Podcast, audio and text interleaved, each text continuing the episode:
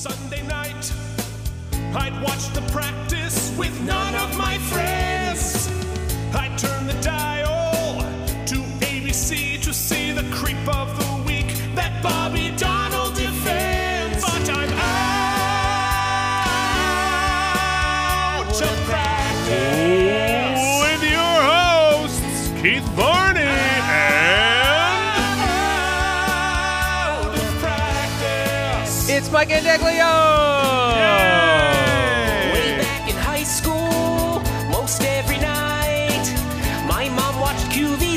So I missed the practice. There was no TiVo. What could I do? Wait 15 years, get, Get fat, fat. and streaming on Hulu. Out of practice. it's the practice season eight, which means we don't have to shower. Out of practice. Uh, and Keith put on like 25 pounds of muscle.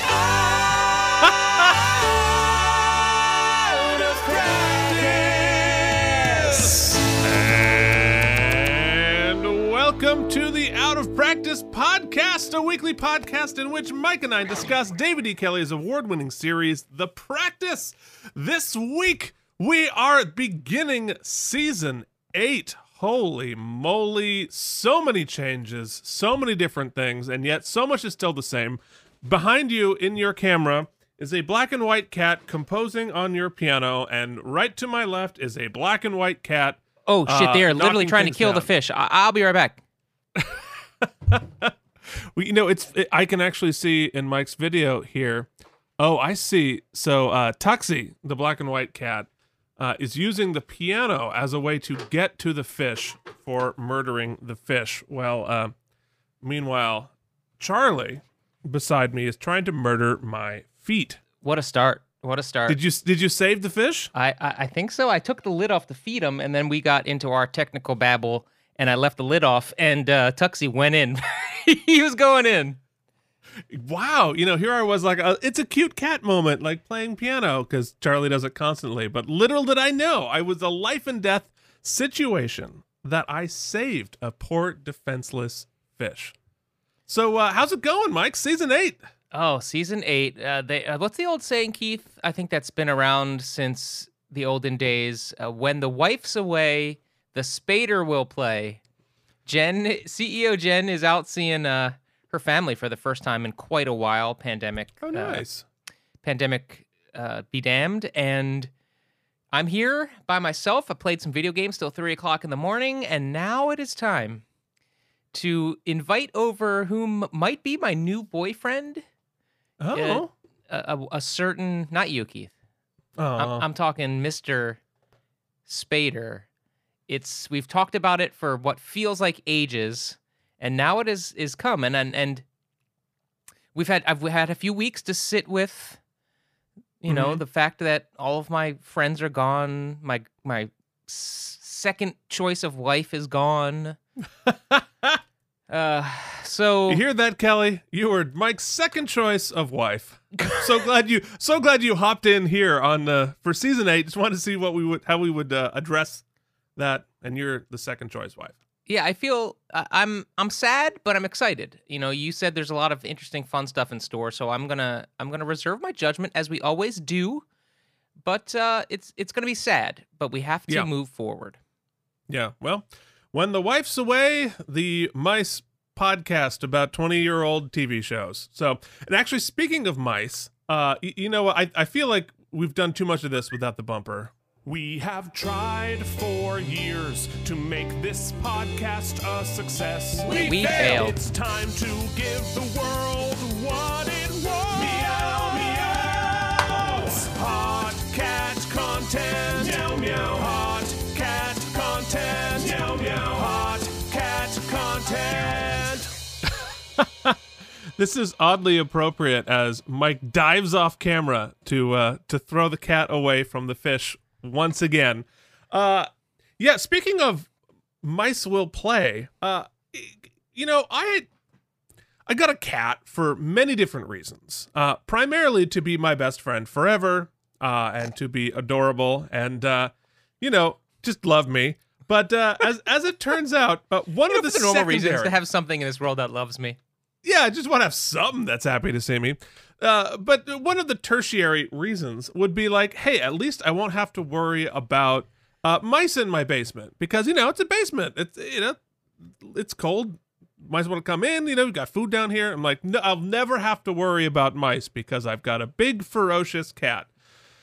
Yeah, so uh, pretty sure we have mice in the basement, and pretty sure Charlie's like friends. Oh no, Charlie! He's Charlie! not. He, uh, he is not fulfilling his duty as a. Uh, is he afraid of them? You think, or he's he's found uh, like a, he feels he feels uh, at I, one with I them? think he is just a He's a soft heart, and uh, he's ter- is terrifying to moths. Mhm. He will kill and eat a moth like you would not believe. Uh, but thus far, I, you know, I, I don't even know what Charlie feels about the mice.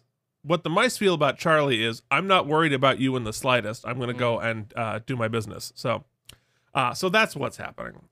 Okay, well, not too much to report here, except that uh, Tuxie, who was the cutest little kitten, I think he used to appear. He appeared on the YouTube shows that a couple people watched once in a while.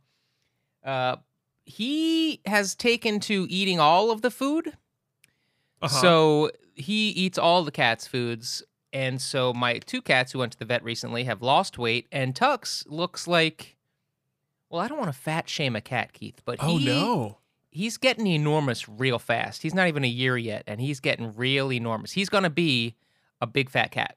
So he he has very quickly gone from Carreras to Pavarotti Yes, yes. in his tux. Uh huh. I told you the joke. It was instead of the three tenors, you might as well call them the three tonners. Oh no! Well, yeah, yeah. No, that's. I I mean, but that's but really only only one of them was ample bodied. Uh, the uh, another one was uh, apparently a sexual predator. Uh, Yeah, but the third one was was poor Jose Carreras, underrated Jose Carreras. Uh, anyway, I don't know. We really got- devolved. Yeah.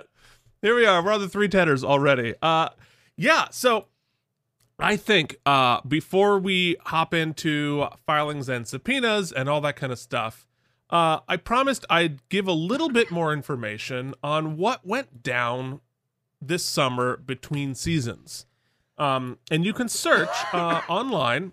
There is an article from 2003 in Variety, which gives some more details about all that went down um, that caused all the cast turnover and so forth. Uh, so this was actually on May 19th. So this all came out just a couple weeks after the season finale that they uh, were going to be moving on from most of the cast. Um, and mainly because uh, ABC said, like, you can come back, but we're going to give you a much lower licensing fee. So uh, basically half of what he was making before. So that he's so they only get 6.5 million uh, per segment, and I believe that includes the budget for production of the show, as well as um, basically just licensings before residuals. So the first run of the show. So they had a much smaller half of what they were going to get before. So the production company is like, wow, we're going to have to uh, do a big old turnover. Um, but apparently, this happened so late breaking that uh, obviously they produced the end of the show without knowing if they were going to be renewed or not. But between the end of the series and this decision, they actually had the practice cast out for um, the upfronts. Um, The previous which cast? is where the the previous cast out at the ABC upfronts, um, which is where they sort of sell their shows to the affiliates and and the um, and for the advertisers. And they had they walked out. Here's the pra- you know the the cast of the practice, and then like fired them like a week later. wow. Uh, kind of crazy. Um, but there was a lot of speculation about who they were going to bring in because at this point they hadn't hired anybody. Um, and so there was actually some rumors they were going to bring in Calista Flockhart and bring Ally McBeal onto the show, um, which would be uh, would certainly be interesting. That was speculation of the guy writing this article, but um, certainly interesting. Uh, and it looks like we also got from this article that uh, that Dylan was making 300 grand an episode by this point in the run. So, boy, he was doing all right. Yeah. Uh, so yeah, so those think are our boy of Ray was making that? Uh, I, I, I, I certainly hope so. I, I'm unsure. I will not speak to that. um, but yeah, so lots of, uh, lots of behind the scenes stuff going on there. Uh, so that's what was happening behind there. So there's obviously going to be some new faces. We're going to find out a little bit later. But first, we're going to hear from you in a segment we call Filings and subpoenas. Filings and subpoenas. Filings and subpoenas. Filings and subpoenas. Okay. Well, I mean, you know, I mean, like, how are they going to do it narratively, Keith? I mean, uh, Bobby's the only one who was leaving. Maybe, maybe Lindsay, but like, how are they going to explain to us where everybody went? it's a very good question. Lucy full time. Lucy became a full time counselor. Let's hope. Yeah, well, we're gonna we're gonna find out uh soon enough. That's a good tease, but we're not we're not doing that I yet. know, I know, I know. We are we're gonna we're doing filings and subpoenas, of which we have a ton. So okay, let's uh, do it. Let's get to it. so here we are for uh season 7 episode 22 goodbye uh, of course we heard from phoenix a few times he said i never suggested or even commented on one of these because i didn't want to encourage it but certainly the last tom brady word for being tom brady should have been him walking into the sunset with a spare tire under his arm uh-oh we might have to have another tom brady award Maybe it was pretty close. I mean, it was the idea was the same. it was close. It was close. Uh, he also says, "Don't worry, Mike. If Keith ever starts another practice podcast without you, you'll still get me in the custody battle." That's funny. Uh, Scott Moppin hops in and uh, gives a time code to Mike's reaction to the series wrap announcements are so great. No, what are we doing? That's true. I I went back and watched that because your reactions were Those were everything I wanted That's them how I was be. feeling. It was like Mm-hmm. you know, I don't mean to make this as dramatic as it's about to sound, but you know, the uh these characters, a lot of them, you know, when we started this podcast, Keith, we did not know it was a it was a it was a fancy free time for us. Uh, we did not know that the world was about to enter a global pandemic Mm-hmm. and the the routine of this podcast which has you know which was about kind of falling in love with these characters it was a love hate relationship at times but regardless the, to see them go they got me through a tough time. And then to see them sort of unceremoniously just be kind of out of my life. Not that i can't you know like watch the show elsewhere like just go back and visit. But you know what i'm saying? Like it what it was a it was a dagger to the heart and you know the worst day of my life. Let's not to be dramatic i don't be i don't want to be hyperbolic but it's the worst thing that ever happened to me. It is by far the worst thing that's ever happened to him. I can't wait for uh in 25 years we're going to do this day in the basement about we're going to do a podcast about this podcast and on this day in the basement for uh February 2022 was the worst day of Mike's life when he found out 20 years ago some fictional characters were written off of a show oh, amazing. Uh, one last comment here on this. Uh, Phoenix says on the subject of changes. Since this podcast started, all three of us have turned 40 and moved to another state. That's true. Looking back, I realized that the life changing experience and epiphany that inspired the move happened only five weeks after I first started watching the practice. Interesting. Uh, well, I mean, it's certainly. Hey, look, man the, phoenix the practice phoenix really softened in his old age too mean between phoenix and keith i've just like i've turned these two guys into like just these soft nougaty centers is that is that what happened? I'll never don't ever let me say soft nougaty again no, that was that was unfortunate. Unfortunate. Uh, so and and lastly, uh, Scott weighs in again. Uh, Mike will watch seven seasons so far of the practice, but not a single Fast and Furious movie. This seems like a mistake. Just try one, Mike. Start with five. It's okay to start in the middle, and just try to tell me it's not a rip roaring good time. Uh, and then uh, Scott continues with a suggestion on orders to watch the movies. If you would like to find out the order of Fast and Furious movies that Scott would have you watch. You can check it out on the YouTubes at uh, at our season seven Oopsie Spectacular. Mike, if folks would like to contact us in other ways, how would they do that now that we don't have the screen up in front of us to give us the uh, our teleprompter? Don't need it, Keith. Didn't help anyway. Out of practice podcast at gmail.com. Send us an email. Let us know what you think of the changes. Ch ch ch changes. Or you could check out the uh, Instagram post that Keith does once every month and a half at Shut up. Out of Practice Podcast. And we're also on Facebook at Out of Practice Podcast. Oh yeah, Does, You know, is that a thing? I don't go on Facebook anymore.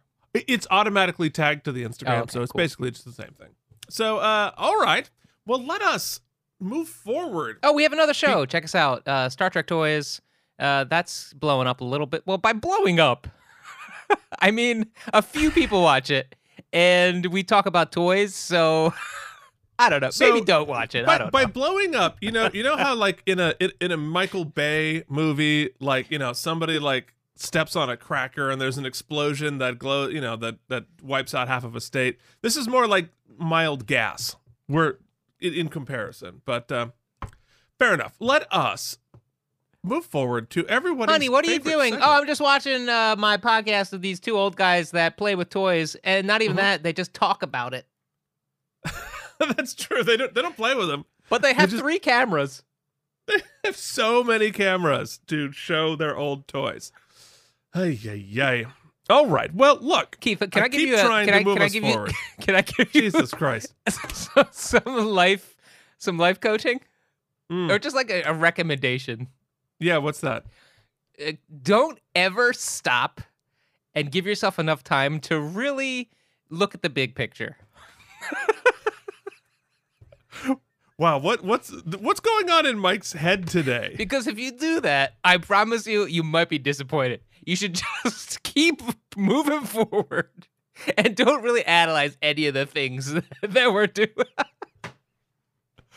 you don't wow. know. I have to tell you, I keep laughing because we're not on camera today. So, Keith, I want to show you this. oh, oh, believe me, we saw your leopard print skinny jean leggings when you went to go rescue the cat. Th- Okay. That was upsetting. Did you comment? Why are they so tight? I'll tell you why. Back when I was in this uh, thing called Sh- the Schmersey Boys, there was a segment where we had to put on our Jersey Club threads, which was which meant just get the ugliest pair of stuff you had. I don't know what the gag was, but it was a sight gag. Mm-hmm, But you know, we start. I started that some years ago, and these have been washed many times since, and so they've just kept shrinking. It's And uh, it- they they're ball it's- huggers now. it's not it's not a, not a good look. I'm I'm really really happy that your camera is is out of focus today.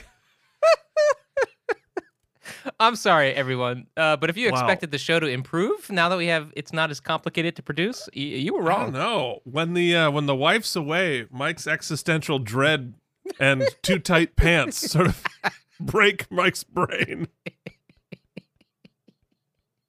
This is not good. Don't we have more look at the emails. big Are there picture. more emails, Keith? No, no. We are moving. I've been trying to move forward for about 20 minutes.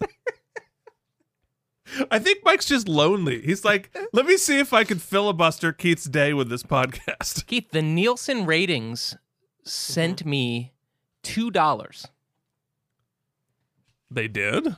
They did. How is, i- Is don't this know. a setup to a to a bad joke? It's not. What's I got an. E- I got a letter that said, "Dear current resident, uh, thanks so much for your opinion. Here are two dollars, and we will send you another five dollars in cash if I fill out this Nielsen ratings survey." Wow. Can they just Do send you have a cash? Nielsen box? No, I don't think. I didn't think I did. Wait, wait. They mailed you actual physical cash? Dude, yeah. And they'll say there's five more where that came from. Uh, I I I don't think that that's the Nielsen rating. I think you It says it. says It says you are Nielsen. You're, t- you're old, but you're not so old to fall into this scam. I'm sending you a. s- No, I'm sending you this. Oh, the cat just fell off the desk. what is Dude, happening? What's happening? Okay, go ahead. Why Keep- can't I get to this day in the basement? Go, Why? the- go. Is there some sort of? Are you being held hostage? Is there something? if you get to this day in the basement, the cat dies. It's like the worst speed sequel. oh God. If the show doesn't Wow. maintain a slow, lugubrious pace, this bus will explode. I think bus exploded already. Oh, can can can I just give the date that this show aired? It was September 28th, 2003. I saw you trying to decide how to interrupt me. All right, September 28th, the year 2003. And uh, those of you who have a, a calendar in your head, you're like, hey, wait a minute. We're back on Sundays. And you're right. Uh, it was a uh, one of the things that hurt the show last season was the show's move to Monday nights. And so happily, we're back on Sunday nights. So um, congratulations, fall of 2003. Now it is time, Michael, to talk about what was going on. This day in the basement. I alluded to it on the Oopsie Spectacular. I had launched my first professional show at the Mount Gretna Playhouse, and then that closed in July or early August. And then I spent uh, the next few weeks with my family in King of Prussia, Pennsylvania. And then I uprooted myself again and moved out to Rochester, New York, for what we thought was going to be one month run of Forever Plaid would end up being almost a year and it was Rochester was nice. Um, we got there in the fall, and the fall became winter, so it was uh, you know, the Rochester in the winter sucks pretty hard. It uh, it's well, it's pretty snowy. I'll say that. Yeah. Anyway, I'll just say that it was uh, really a microcosm of an entire career in musical theater, especially in the non-equity musical theater, when you where you start out, where you where you used to start out. It's, it's a little different now, but it had all of the highs of what people who are not in the theater don't understand about the theater, where you kind of make really close, great friends, potentially lifelong friends in a very, very short amount of time, just because of the nature of, of the work you're doing. And just getting to do the thing that you set out to do, especially in the beginning of your career, is a really magical feeling that you don't, mm-hmm. you cannot and do not appreciate at the time because you're just thinking of the next great thing you're going to do and what the stepping stone it might be, and you, you really didn't smell the roses. Plus, because I was still semi college aged, I was in my earlier 20s, I got to sort of live. We were living there, so I got to live with some of these great these dudes who became great friends of mine, and we got to you know kind of party. We only worked for a couple hours a night, and we got to hang out and meet a lot of people and do. You didn't have. You got to escape the humdrum of a nine to five, and you got to just be doing it. It was all of that awesome stuff. However, all the other things. We were making a good amount of money for a 20 some year old kid in the theater uh, at Mount Gretna. But then when we went over to Rochester, they changed the whole pay structure and we were getting paid dick. I had to get a second Yep. job at uh, the Philharmonic. And the guy we worked for at this theater, who I will not put on blast on the internet, even though I should, was a complete monster. The way he treated his staff and his wife and people who worked there were, was just terrible. Hmm. And uh, the house had like speaking of mice, there was mice everywhere. The house we stayed at was kind of a hole.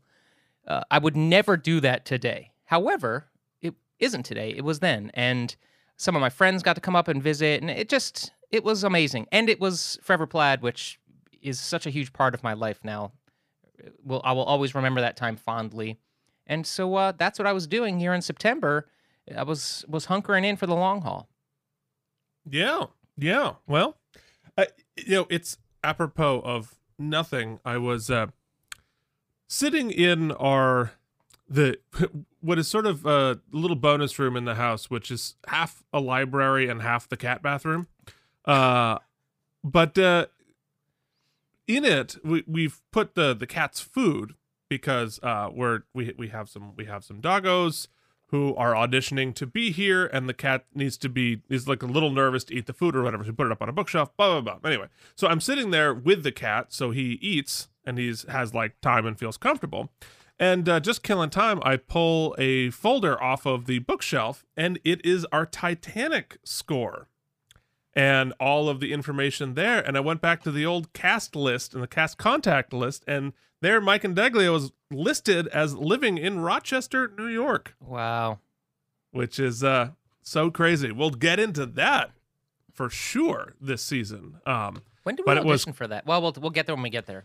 I, I think it was. I mean, it, it was probably November, December, because we show started. Uh, the actual run started in January, I think. Hmm. Whatever. Uh, and I can't wait to show the contract and the princely sum I was paid. We were both paid. I think you were paid better than I was for that. Yeah, and you had uh, lines. Yeah, I was a part. Yeah, but I also had no agent and no concept of anything. Ugh, what a mess. Anyway, so I have a whole bunch of like quick hits for my this day in the basement. Um because I went through a whole summer's worth of email, some interesting stuff. Uh first off, I have a whole bunch of stuff that I auditioned for, and uh, let me tell you how it went. I auditioned for the European tour of West Side Story. Which my wife no. Did she? What was in the 2003. I believe or so. was it a different one? I believe it I was that think Oh, I wonder if it's the same one uh that another buddy of mine was on. Um there's a couple of them that went out there. Uh but uh yeah, uh didn't get it. Uh I also auditioned for the Les Mis tour. Uh didn't get it. I also auditioned for the Full Monty tour. I didn't get it. So uh, those are all things that I did there. Um, you'll like this. It seems like I had a date this week. Oh, that this isn't for the for the summer. This is just for that week. Um, I also seemed like I had a date, uh, but I have because I have emails setting it up. Uh, but I have no memory of the lady nor the date. I think we were gonna supposed to go see Eddie Izzard, but then didn't. I don't. uh, yeah, I mean, it seemed like seemed cool, but I don't. I have no. I, we obviously didn't do it because I've only seen Eddie uh, in a play, so I never saw her tour. Um. Anyway, uh, so I don't. I think we ever did. So uh, there it is. I don't know what happened with that. Well, I feel like it was it- more memorable for her. I, I'm not even sure we actually ever did it. I Uh, just I just love that the eight year old me loves that you keep saying we never did it. well, we definitely never did it, did it? I mean, let let let's just say like Keith, Keith, it wasn't quite the player. Keith was never the player. Your, Uh, our audience is is shocked. shock and awed. They all just fell out of their chair and drove off the side of the road, shocked.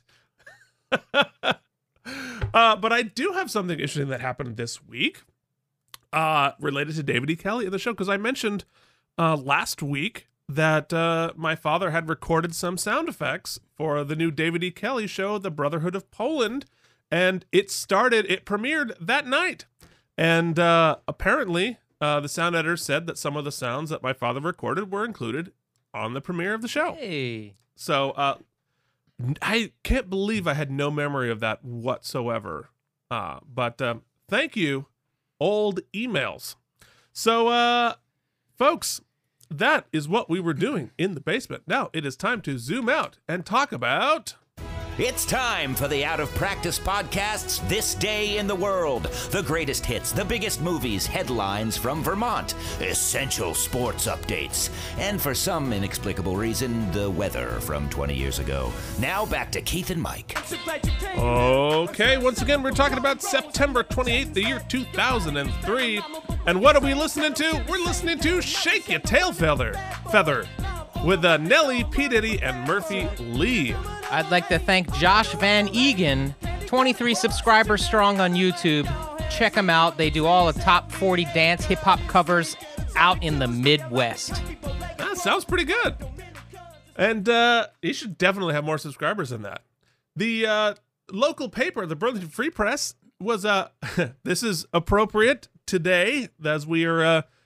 Uh, I I expect by next episode uh, we will be uh, in some version of World War III.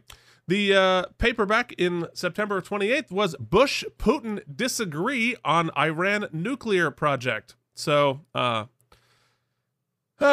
Glad we Keith, solved the that. The more things change, the Ukraine they wait, the more they stay Ukraine. That's not bad, right? The more things change, the more they stay Ukraine. Well, folks, it might not be great, but he's putting in the effort. they they laughed. The top movie was The Rundown. Option A or option B? Option A is you and I walk out of here nice and easy. It's option B. Yeah, that's The Rock. And Christopher Option A Walken. doesn't work for me. Mr. Beck.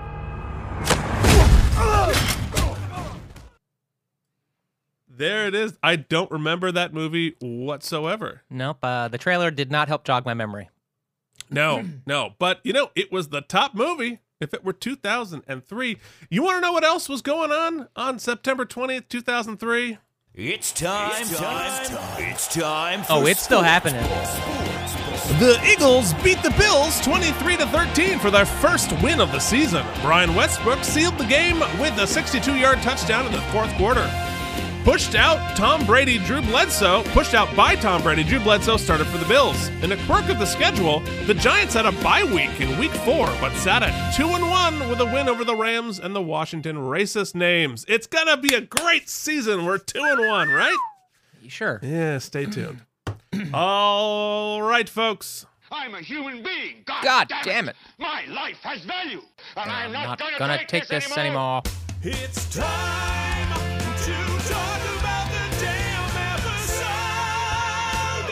Uh, this episode entitled We the People, I don't think I said that before, uh, was written, of course, by David E. Kelley and directed by Dennis Smith, who last directed the legendary Less is More, which leaves us with only one important thing to do. It's season eight. Uh, spoiler alert, most of our cast is gone. No, really, truly.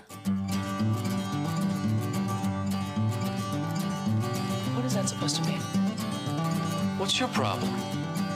Is this what happens to women when you insert your penis? What? What? What does Mike think's gonna happen?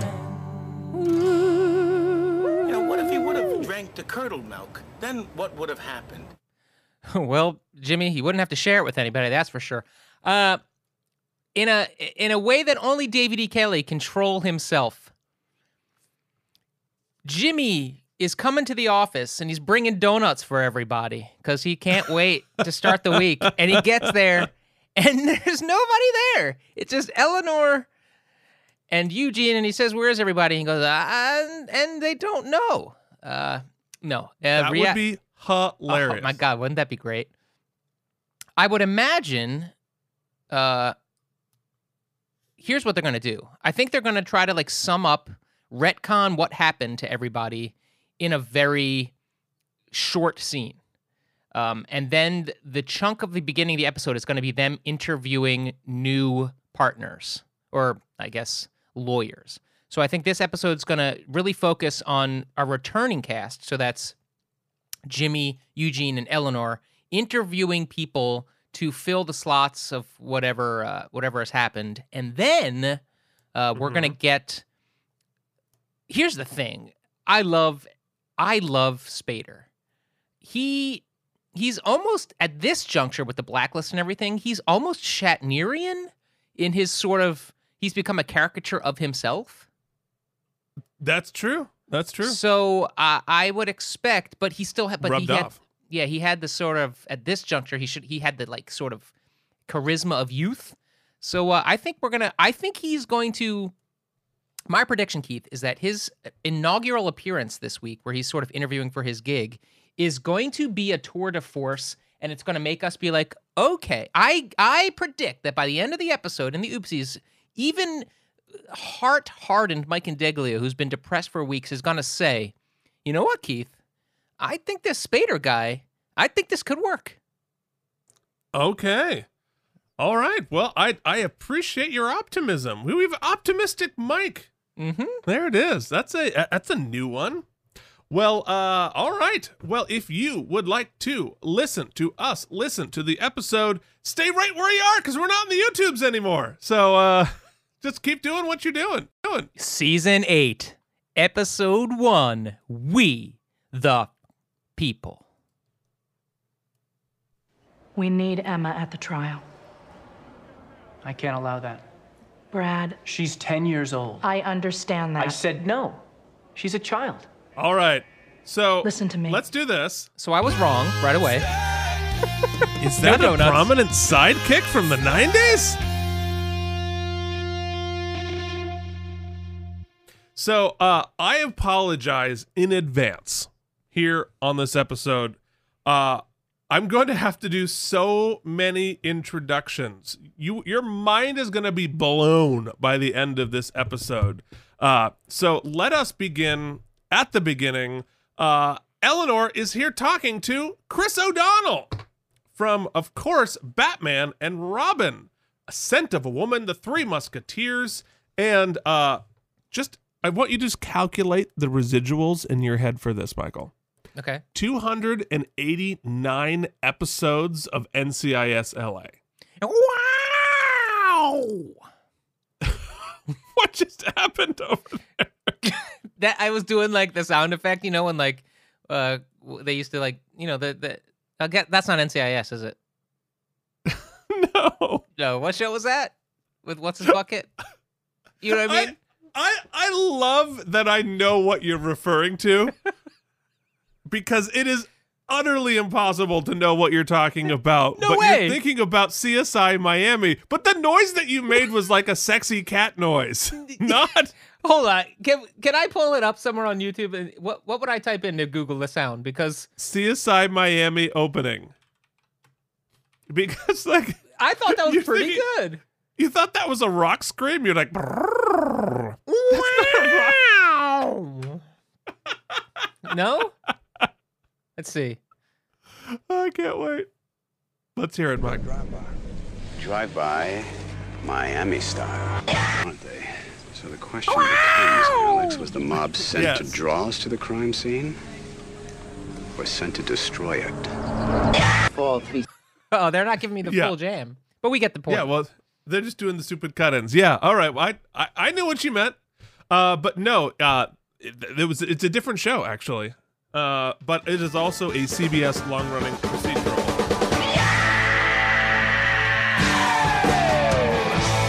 Yeah, I mean it's Okay, maybe it wasn't great. I can't I, you know we're gonna have to pull that out and, and play them together. I think I think my key was wasn't too bad.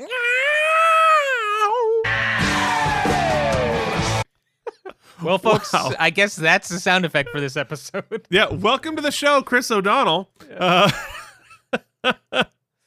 uh, so yeah, there's there's just going to be a lot of this. Bear with me. Uh, if you want the full narrative, uh, watch it on the Hulu. Yeah. But let us continue. you have serious monster issues here. To the world and to the potential jury pool, you are the man who murdered his pregnant wife and unborn son. The best way to humanize you is to let the jury see you as a father and not a killer. And the best way to accomplish that is to have your daughter by your side, at your side. And what will that do to her? To have to sit there and listen while her father is demonized before the. She's already hearing that everywhere she turns. I think the real question is what will it do to her to see you go to prison?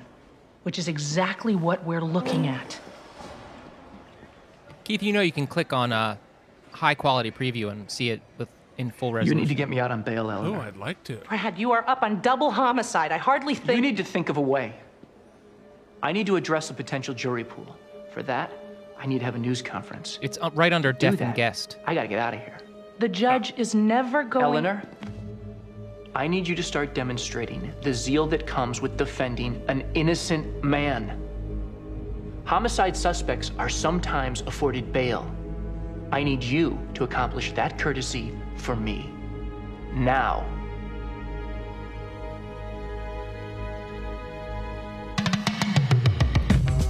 Okay, there it is. We don't know. We don't know what's uh we don't know what's happening.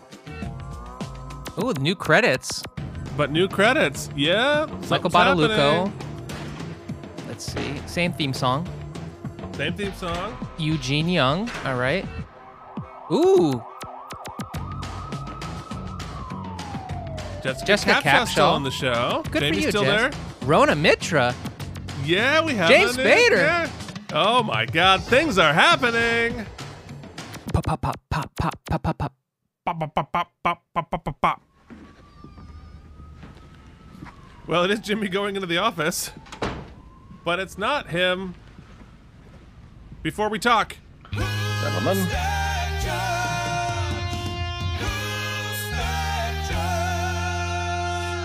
Okay, the judge that Jimmy here is about to talk to is Kenneth Welsh, who has 239 IMDb credits, which is amazing. Working back to 1964, you'd know him as Fake Dick Cheney in The Day After Tomorrow, Miracle, The Fog, Twin Peaks, Fantastic Four, Time Cop, and has six Broadway shows to his credit. Keith, there's a spoiler here in the guest starring. I'm not going to say it, but uh, wow. Oh yeah, ah, sucks. You sucks. You saw that. thank you for coming in.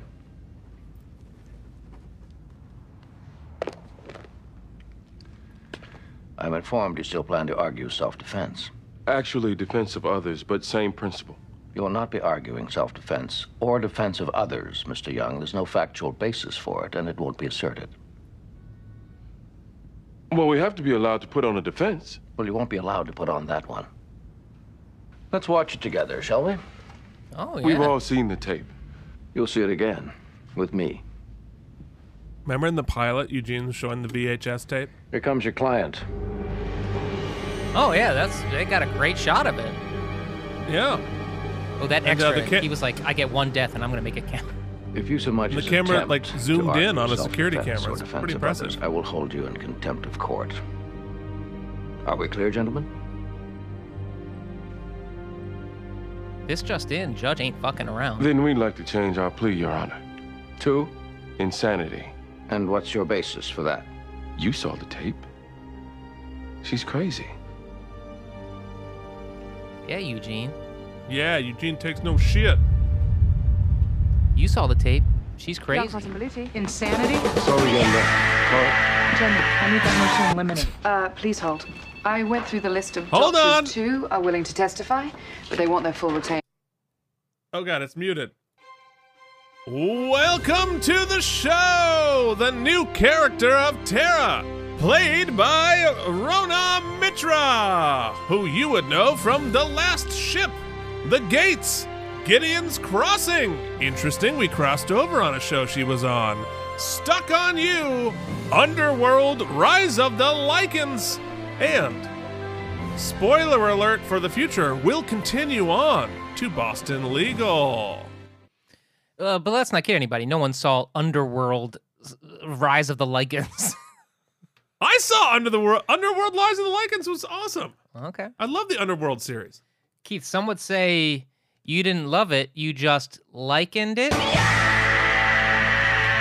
God, this would be all day long with this. Yo, you're goddamn right. You're goddamn right. And you have another problem.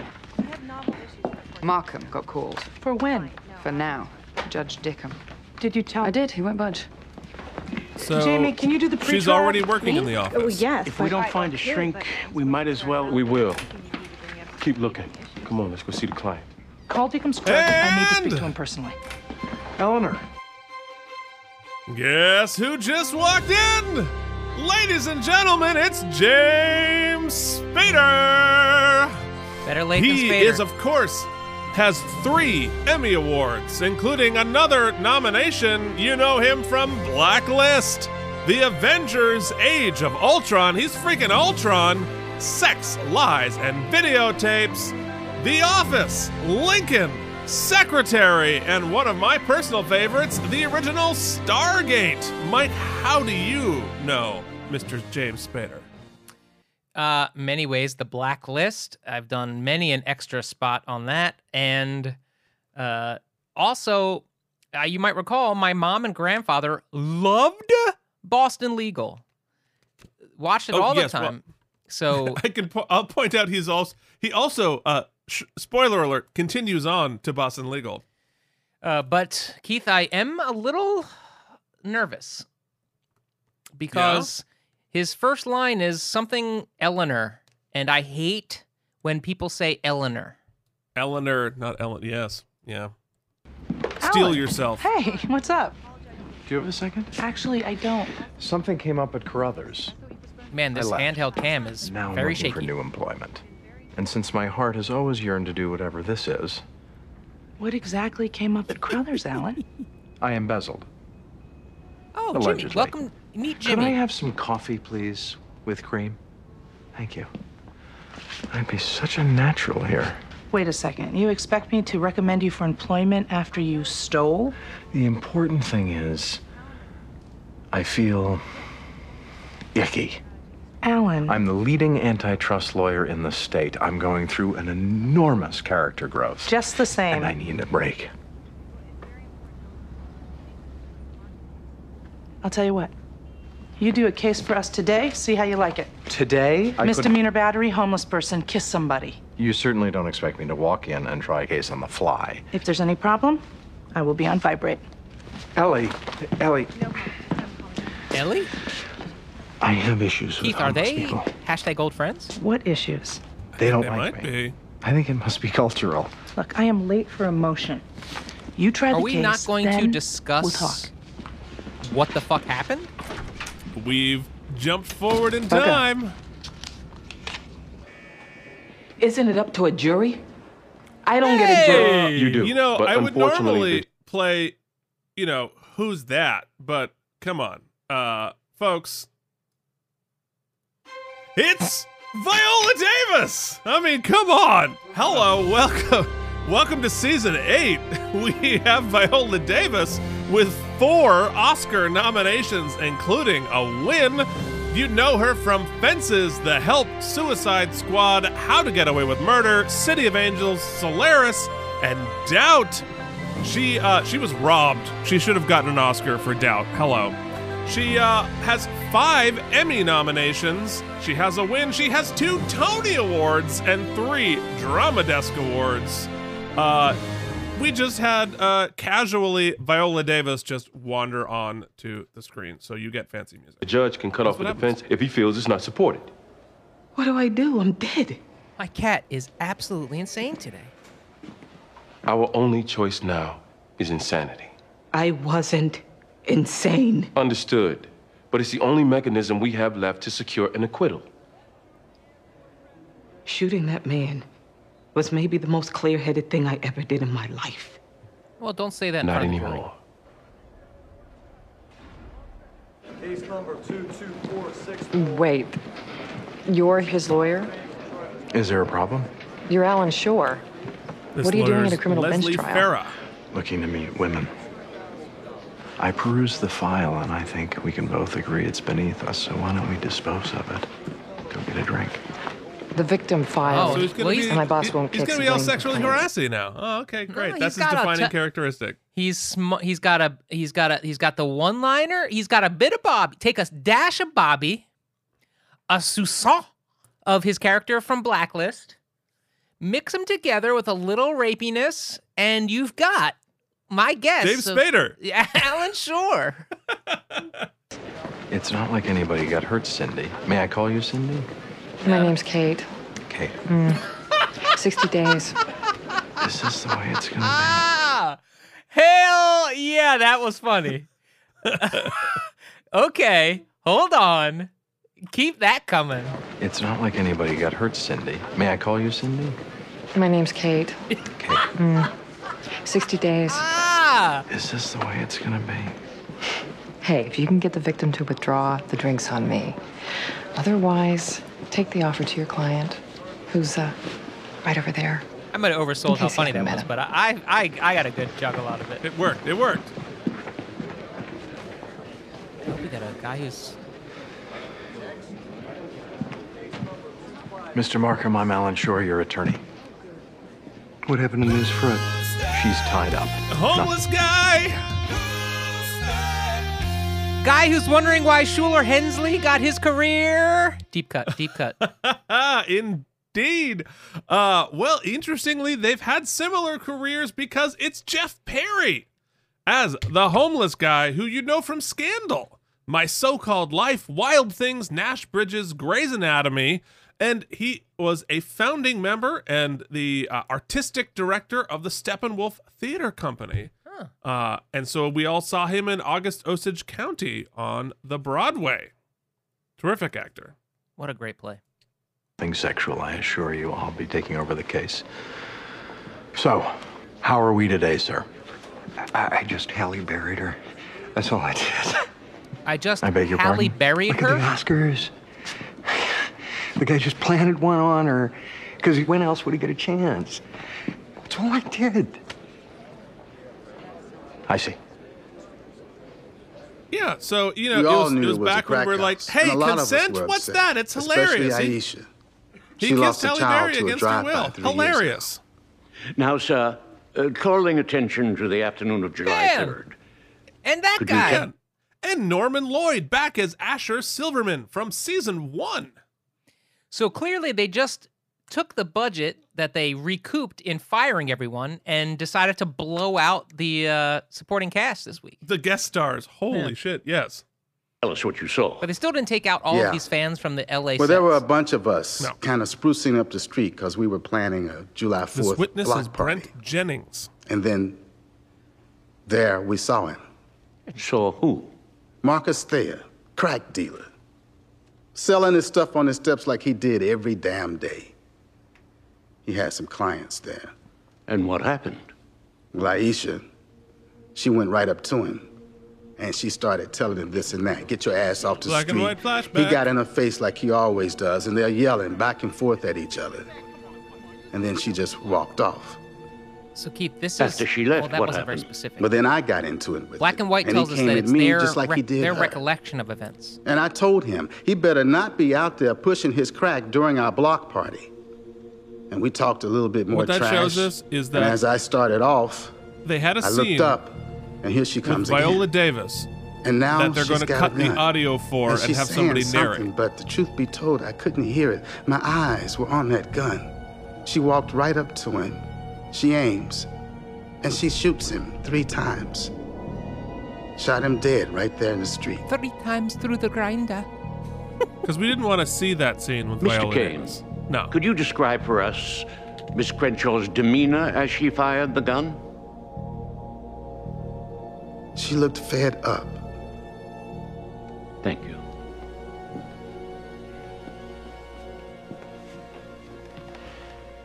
All right, Jimmy. You said this Mr. Thayer sold crack every day. Why He didn't said you every people damn day. just call the police? We called them all the time. They never did anything. Nothing. Oh, they drive by now and then. They put up the observation post with the little cameras. That's how they got that tape, but they never did do nothing. To get them to come into our neighborhood, a gun has to go off. God damn it.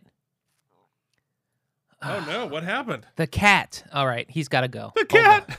Keith, Oh talk my amongst yourselves. You know, there's been a lot of catography in uh, in both of our weeks. Um, I, I I told Mike I didn't tell you, uh, dear listener and friend, uh, that uh, this week Charlie knocked over an entire end table with a uh, huge plate of Chinese food and uh, and Chinese uh, sauces and an entire drink that I just put down and dumped it straight on the carpet here in the basement. So if it if my basement smells like booze and Chinese food, nothing changed. he's the it's so it, he's very he just wants to play and he's sitting with me on the table it's very cute and I, I love him so much but he just wants to touch everything and knock everything off the desk as cats are wont to do mm-hmm. so uh you know anyway can i call you cindy Has to go off. That sounds like an exaggeration. An exaggeration. There's an ice cream truck. Drives down our street. Makes all the kids come running. They sell popsicles, fudgesicles, and cocaine. The ice cream truck. There are children on our street, 10 years old, not only really using, fast and but having dealing. a lot of ideas. Mr. Berluti, please step up.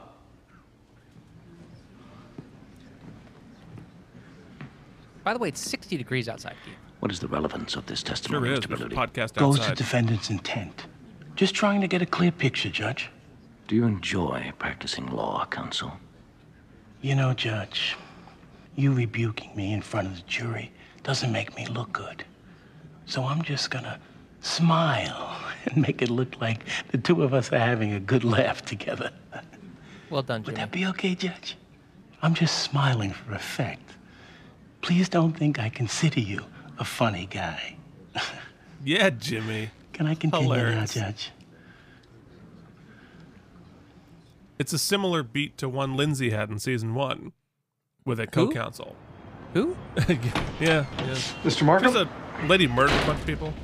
It is selective prosecution. That's what this is. You're right. But while the man who kissed Halle continues to go free, why don't we sit in here and go over your testimony? Excuse me. Hi. We have a problem. We can't expand. Now, Keith, I'm going to call it right here, right now. Okay. Uh-huh. Should we have learned a lesson from Bobby and Lindsay and how that Mhm. relate that interwork relationship went? I can already tell you that these two very attractive lawyers that now are going to be co-working together. Mhm. It feels like perhaps David E. Kelley might be want to do a little put a little static charge between them. But I would say already I'm feeling I'm feeling a lot of like I'm liking the like limberness of this episode. We're back to this the practice where I think it excels when we're we're cutting back and forth, courtroom, lawyers lawyering, lots of moving parts. It's working for me. Mm-hmm.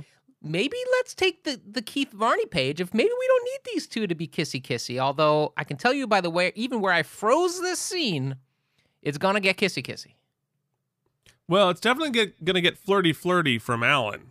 Yeah, well, So hopefully not touchy feely. Mm.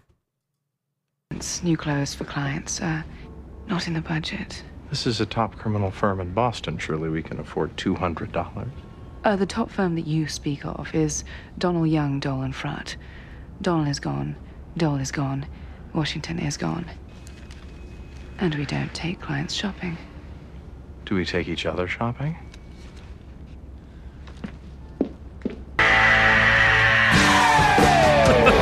I wasn't insane when I fired that gun. I won't say I was. I shot that man because he was killing our children, because he wouldn't stop killing our children. Okay, look.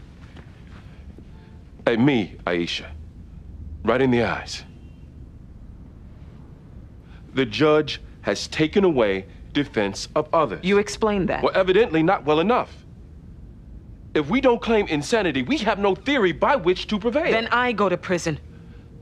I'd rather do that than to pretend I'm crazy. You look me in the eye. I am not nuts. Drugs are killing our babies. Somebody has to protect our babies. If the police refuse... You cannot say that. Yes, I can. And you can't stop The me. The judge will stop you! I'm the client.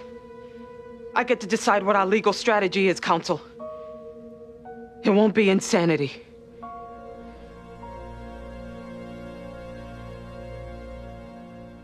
I do not want bail. Why not? Because if you get let Robin. out, there will be a public outcry, Brad, and that outcry could prejudice us at trial. I don't think you follow. If I'm allowed to address the public, the outcry will be squashed. That's the point. I think you're overestimating your charm a little. You know who you're talking to? Daddy. Oh, jeez. Hey, baby. Oh, God. You get bigger every day, young lady. Hey, Christine. Hello? Oh, his What, wife is is played by she's Cheryl warm. White? Miss She's very warm. I was wondering if I could talk to you for a few minutes. Your client murdered my sister, Miss Frutt. I won't It's be the- cooperating wife, much with his sister. defense. The aunt. Yeah. Which I can see why she's maybe a little cold. it little was so gross. I like came around the turn in the corridor and he was there. This is Ke- Kelly Overton Yes. from And The next Ring thing, True and True Blood. he was like forcing his scuzzy tongue into my mouth. And this occurred when? At my place of work, for God's sake. Oh, he like full on open Everybody mouth. saw it. Holly buried her. And the way he yeah. So uh, the His word you're looking for is me. assault. It took three showers to get But it it's off. 2003, Thank you, so Debbie. it's like, oh, it's quirky. It's hashtag Spader, baby. Forgive me, I just want to say for the record, you are a very fetching young lady. Do gentlemen hit on you? a lot? didn't hold up I well. can imagine. At the office Christmas This party, you ever been suddenly kissed while standing underneath the mistletoe? be By charming, but coworkers, not. not total strangers. You never filed criminal charges in those. Keith, I think we need a new bumper that goes, Not sure, but I think that was gross. But it's yes, sure, and it definitely was gross. You mean it's Alan Shore?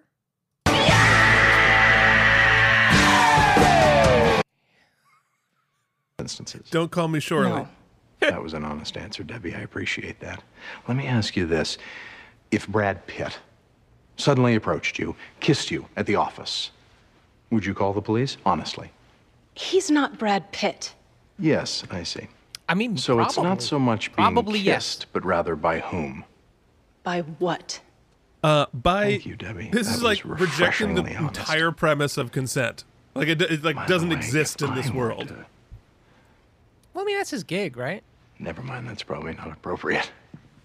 The glasses, step though, make him look like he's out of he's in like a low budget Brooks Brothers commercial. Okay. Accept responsibility. Show remorse. USA Convey that you never dot meant to harm or scare her. Okay? The defense calls Randy Markham. Why? Why? If he did it, I don't have Oh, to hear guy, too. why. Yes, we it do. takes my time. I value my time, Mr. Shore, and it's wasted my hemorrhoids ten.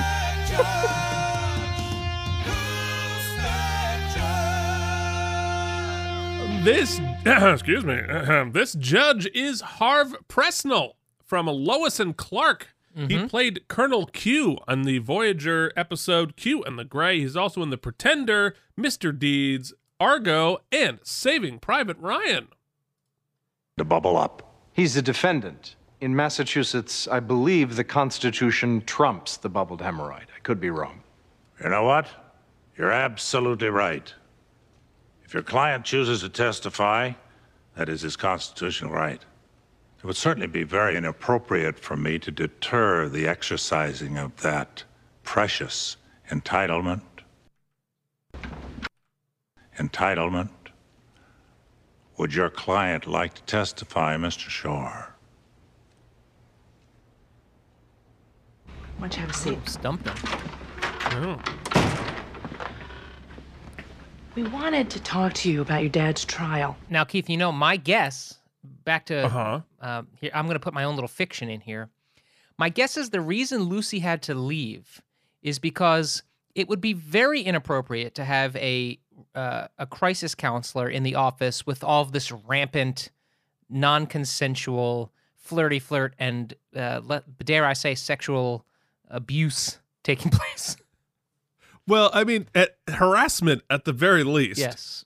Like, uh, yeah, I mean, Alan Shore, as described thus far, is a walking sexual harassment lawsuit. He's he's like he's like the do not do poster of sexual harassment. You, so, folks, take this lesson. There is a fine, fine line between charm and harm. Which starts There's next a week. fine, He told fine me. line. You want me to come? Yes. We also were thinking of calling you as a witness. Did your dad tell you that? Yes. You want This me to say my mom seemed really Alyssa sad, Gaynor. So I'm people will happy that believe she Jessica committed Capshaw made the cut. Yeah, We just want you to tell the truth. She seemed really sad. Do you think your mom killed herself? I know my dad didn't kill her. Oof. He loved her. What kind of She conversation so is this sad, to have with a child? So I think she must have committed suicide. What? Emma, did your dad ask you to? Wouldn't you have somebody from like Child Protective Services there or a counselor? You would just you just two lawyers asking this kid if her mom killed themself killed herself. Yeah, It's a little little, you know that. Say not, that? Not with kid gloves. Let me tell No. you that much.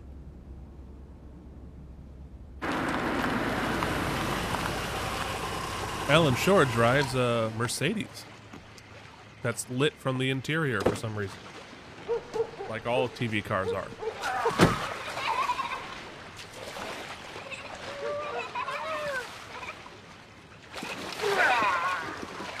And somebody's in his pool. Yeah. Mr. Markham? Uh, so sorry to come here. Uh, my daughter, Ashley. So his homeless hello, baby. client Hi. and Never his swam in daughter a are pool swimming before. in Alan Shore's pool. I thought while we were waiting. You have a daughter? Yeah. For a homeless guy, he has She an live with you on the impeccably street? shaved chest. I actually am not homeless.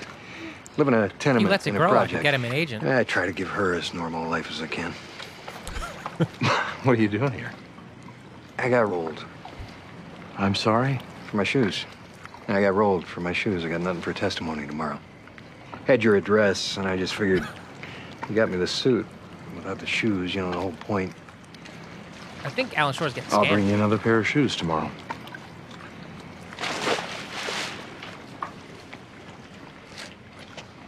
Can I ask you a question? You don't got to answer if you don't want to. No, go ahead. A girl in court today said I smell. I smell. At Well, the nice moment, only like chlorine. in my pool. Please. Be honest with me. You do have a distinctive body odor. I do bathe. Maybe not as much. I do bathe. Look at this, Daddy. I'm really sorry. She said I was dreaming of swimming in a pool. I should have done this. No, it's okay. Swim as long as you like. And I'll see you tomorrow in court. Thank you. Very much.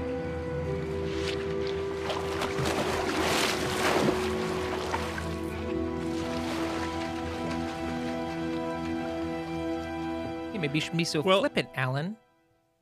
At least his lack of boundaries works in both directions. The observation posts are a joke.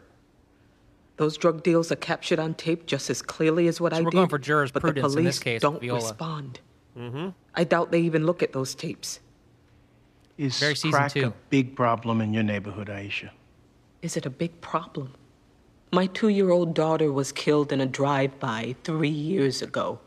I've seen my friends' children become dealers, addicts. My street has become crack lane, Mr. Berluti. It's almost impossible for a child to grow up in our neighborhood without it being shoved in his face. There are drive by shootings, random killings, intentional killings, and at the root of it all are drugs, cocaine, crack, all being dealt openly and notoriously by Marcus Thayer and others, and the police do nothing. Counsel. So, what happened that day? What happened is I decided to do something to save the kids on our street. I decided to protect the lives that Marcus Thayer was so intent on destroying. Miss Crenshaw, as I have advised your counsel, I will advise you. Defense of others is not a justifiable theory. It's justifiable to the parents who live in our neighborhood. Miss Crenshaw, I will instruct this jury not to accept self defense or defense of others. Why don't you instruct the mayor to instruct the police to clean up our streets? You have the right to present your testimony, but as you move forward. These dealers are arrested over and over and never do time. It has to stop. I will tell this jury in no uncertain terms that as a matter of law, they cannot even consider defense of others as an exculpatory theory. Do you understand that? Okay, so good good question here. Yeah. Should you be in a situation like this where you've been instructed that they can't present self-defense or defense of others as a, a defense? You Right. as you obviously have the right to present your testimony as Ms. Davis is doing here. And Mhm. the judge can then tell the tell the jury to disregard this testimony. Then as we've Right. seen in previous episodes, the jury can disregard those instructions and still rule and acquit her. However, That's right. At that point, can't the judge say that their finding is incongruent with the instructions and and convict her anyway? Can a judge do that? We've seen it in, in different types of cases, but we've never seen him acquit or we've never we've, we've never seen him Convict somebody. convict someone against the jury. I don't think so. I could be wrong. Uh smarter listeners, Jorge's of the world or whomever, like by all means correct me on this. But I think the uh But the judge that- cannot cannot Doesn't that prove doesn't that mean wouldn't that mean there's no check against jurisprudence? I don't there's no there way is. for the judge to enforce his his his judge his what's the word I'm No? I, I I believe Um, and I, I think for a couple of reasons. I, I think a judge can convict in a uh, civil case. Mhm. In a criminal case, I don't think so unless it's a bench trial. A judge can throw out the case so that the judge can acquit in a criminal trial but not convict, um, is my understanding. And in terms of the the check on jurisprudence, I, I think because the jury does not have to give their rationale for why someone is guilty or not guilty right? It can be any reason that they want. That you know the the lawyers can only argue certain things. Um and the judge can say this is not a good reason to acquit somebody. But i don't think there's anything that can stop a jury from just saying he's not guilty and i'm not even going to say why. They don't have to say why. Uh, dear listeners, I've I've done some cursory googling that have not returned any good answers for me. So, if you uh, can find something that answers this question for us, let us know. Maybe the episode will. I think so. As a matter of law, the truth of what happened that day can't be considered in this room. I will see counsel in chambers. I think you know, Keith, you're right because because if that were the case, if they could, there would be little to protect against judges uh, editorializing or kind of just disregarding juries and going with themselves, right? Doesn't that doesn't th- there would be a constitutional argument that you did not get the, f- a, a, jur- a jury fair of your jury peers. trial? Yeah. yeah yeah you're you're entitled to a jury of your peers a judge is not your peer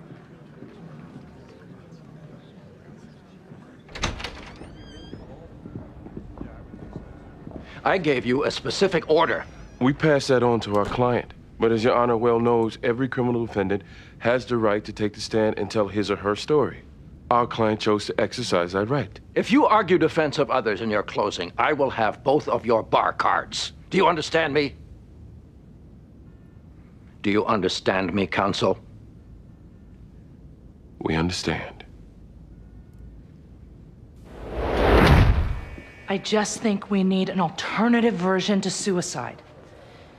The idea that she killed herself with cyanide. Look, I assembled a mock jury. I presented the defense side only, none of the prosecution's evidence, and still, none of them would swallow suicide. Wait, what, what do you mean a, a mock jury? I wanted to test our defense because I am very nervous about it. And as I said, I only gave them our version. No, you didn't still- give them our version, Eleanor. I am the defense version. Your little mock jury didn't hear from me. Brad. My wife was a very bad woman. She had an affair. She wanted to leave me, Eleanor, destroy our family. I'm sure she was racked with guilt over that, don't you? Ask Emma. Molly seemed very sad. She committed suicide. He can't be threatening if he tries. That's Chris You O'Donnell's kissed her. unfortunate. As she described? Well, I didn't totally surprise her. Yeah. I gave her a chance to see me come. you know, halfway through, I'd say that there are some interesting uh, compassion beats with this case here, the homeless case. There mm-hmm. are some incredible acting and interesting questions legally being asked in the Viola Davis case. And that feels strong enough for an episode right there. The the Chris O'Donnell case thus far halfway through the episode feels like it's there to just A give Eleanor something to do and B it feels like it's there as a placeholder for a twisty twist at the end, right? Like we're not getting a lot of information, we're not getting a lot of counter arguments as to like what really could have happened. They're telling us basically, oh look, he has something to do with it. It looks like a, just a a T for the for the T ball smacking of a twisty twist. It, well, that or uh, we're setting up for a longer arc. Okay. I mean, I wanted her to see me first. Why is that? Because I wanted her to know who was kissing her. Can you tell us why? Well, the day before, I'm sitting on Columbus. I have my little girl with me. She's six years old. What were you doing on Columbus Street? Begging. Soliciting for money. I work here and there where I can, but when I don't have enough money for food, I'm not above asking people for help. That's what I was doing this day. And she walks by. She being? The girl I went on to kiss. She walks by. I ask for help, And she made a remark about me being disgusting, about me smelling. You said that right in front of my daughter. And then you mumbled some other things as you walked away. Things that I won't repeat. He's really good. But my daughter heard it. Yeah, he is. He's an amazing actor. Then what happened? I watched her walk into a building,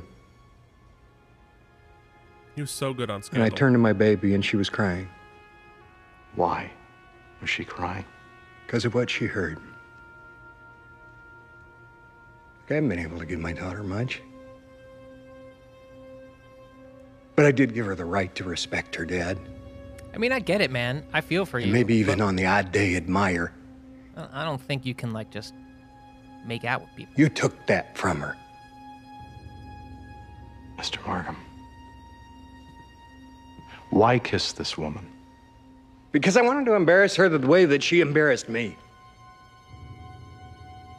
I walked my smelly ass into her office. I walked my disgusting self right up to her and I kissed her to humiliate her.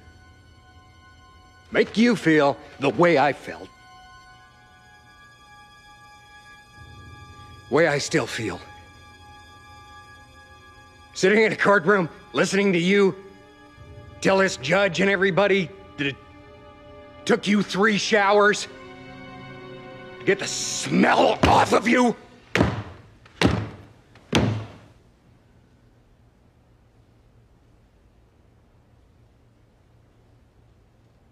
Murder two? It allows for the possibility Shit. of parole. Yeah. We think you should take it. What'll my sentence be? Life. But again, with murder one. Forget it. Aisha. I said forget it. I heard what you said. But listen to me, please. We have nothing. Our only hope, if you can even call it a hope, is for a hung verdict. Our only chance to get that is to convince a juror to say the hell with the law. Good, get one to say that. If they come back guilty, which, truthfully, how could they not? You get life, no parole. There's no point in being a martyr. I know you care. You care because we're all on the same side. Problem is, with too many voices, you get noise. So let's speak with one voice.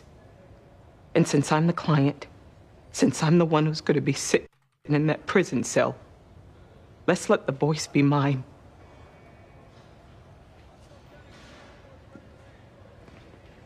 Jimmy, I want you to look those jurors in the eye and tell them that the law is wrong.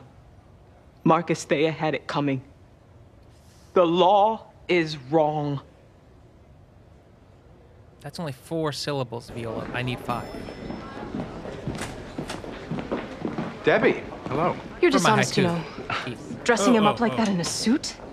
That is not what accosted me, and you know it. Debbie, this case was assigned to me. Certainly you know that. Do you think I like defending these kinds of people? You know, this isn't technically relevant to the case, but I touched myself with you in mind last night. Your hair. I, I, the look on Mike's face, he's like, "Did I just hear what I thought I just heard?" I'm rarely speechless, ladies and gentlemen, as you can attest by the 700 hours of podcasting you've listened to. I don't know what the hell to say right now. I just hope that the end of this thought from Alan uh, clears something up. Keith, is there any hope of that? I, I, I. was very different, but anyway. Yeah, just between you and me, it turns out Mr. Markham has a homeowner's insurance policy. Cheap, but not totally worthless. If you were to say, sue him civilly, you might get, say, $10,000. I would? The policy covers defamation of character. For you to allege his kissing you defamed you. Perhaps people thought you were a couple. Homeowner's The claim would be insurance colorable with cover the that? assistance of a good attorney, which I am. It, homeowners insurance is like. of course, I would need you to weird, drop the criminal actually. complaint. We'd want to. I mean, I have Randy it. Can I bone, defame Mike we? now? I bet you could use ten thousand. You've been defaming me since you put on that turquoise outfit in Titanic. That's not untrue. Isn't that like an illegal bribe? Which means this would have to be our little secret.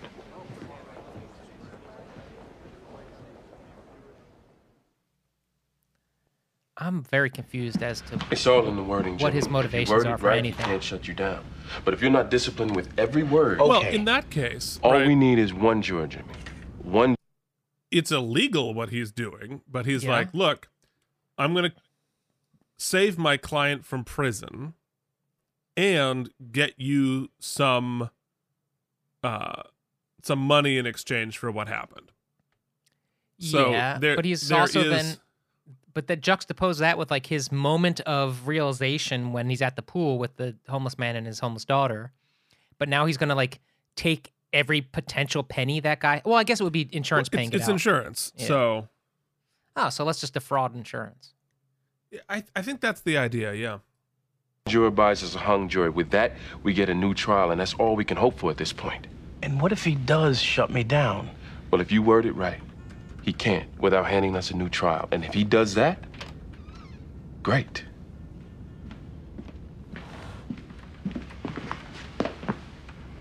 Hello. What's this embezzling thing? Thank you for asking. It was sort of a half Robin Hood kind of thing. I took from the rich.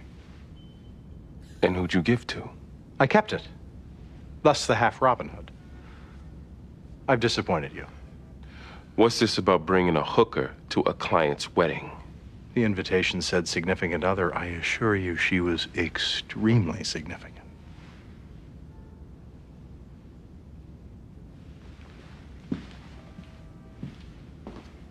Like, yeah, let's hire that guy. It. I don't mean to jump ahead, but from what I remember from Boston Legal, Keith, isn't that like Mhm. almost the same as the Denny Crane character? Like, are they just gonna have two wisecracking one-liner characters play off each other? Um you you might have figured out the the uh, the secret to Boston Legal. Doesn't even matter whether the judge allows cameras in the courtroom or not. You're already in that room. Guys, we need we need to take the Bobby Donnell character and make him just care much more flippant, much more like uh uncomfortable and racy. And yeah, that's about it. yeah, just you know, just have him say all of the subtext. Yeah. More importantly and alarmingly, you're in the But make him less smoke show than Dylan, and that'll make it okay. Yeah, he's, he's more, you know, devil may care. jury room. Every article being written about Brad great- Stanfield great turn of phrase. presupposes his guilt. He's the horrible husband who murdered his pregnant wife. Amazing that you can all know that without being privy to the facts. The prosecution has guarded this case tightly. We don't even know the evidence, and yet, with the media, the world, and possibly the potential jury pool, he already stands guilty. Get this Molly Stanfield took her own life. And when the facts finally and appropriately come out in trial, you will all know what I know now. Good, Eleanor. My client is innocent. Because I'd like to know the facts too. I'd like to know why you set up a podium in your own tiny office. Keith. Okay. Chanel. It's not disruptive. We can make this very simple. Move all of the desks Randy will out of agree your own not to contest the claim. put a What she has to do is the Lucy, could you grab the podium? Lucy? Yeah, yeah. Lucy! un- unplug everything, move everything. Yeah. Lucy! Guys, where the hell's Lucy? Yeah, policy yeah. holder. Hey, We'll Rebecca, also get, waive the get the other side of this conflict, so I- desk. Back! Back! No. No. Hold Lin- on. Hold. Lindsay? Bobby! Lindsay? Bobby! Bobby? Bobby? Lindsay? Hello? Oh. What about old guy in the office next door? can help you, Deborah. You agree to drop the criminal complaint, and we all agree to keep this agreement completely private. And what if the insurance won't pay? They will. It's a lot less than the cost of litigation. I also know the claims adjuster. He's a friend, a giver, corrupt. the only thing left then would be the apology. Why does it work for me? We would like it to be both oral and written. Well, if he weren't sexually you want me to- harassing I know it- everyone in the world, it'd be very charming. Yeah, there's a lot of charm plus masturbation. It's a lot of craziness happening.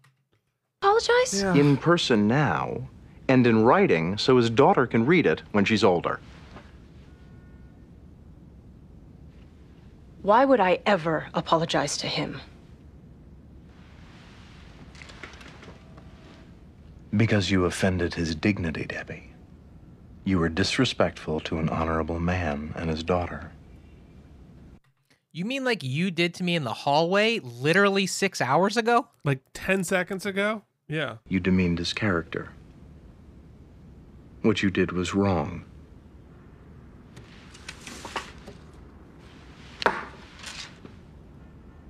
Those are the conditions, non negotiable.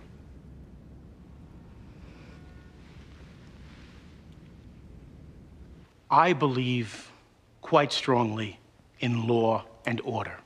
We are a nation of laws. Oh, you know and what it would it's be wrong time for for? me or any lawyer It's closing time. Time to put your case to bed. Everybody!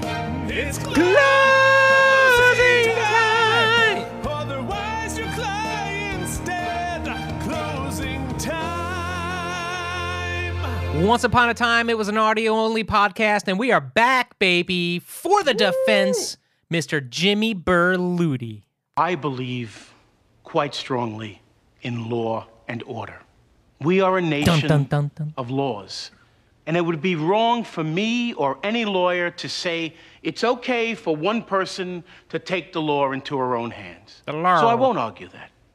Even if children were dying in front of her, as was the case with my client, even if she had to witness teenage drug addiction, gunfire, sometimes the killing of innocent people, such as her own two year old daughter.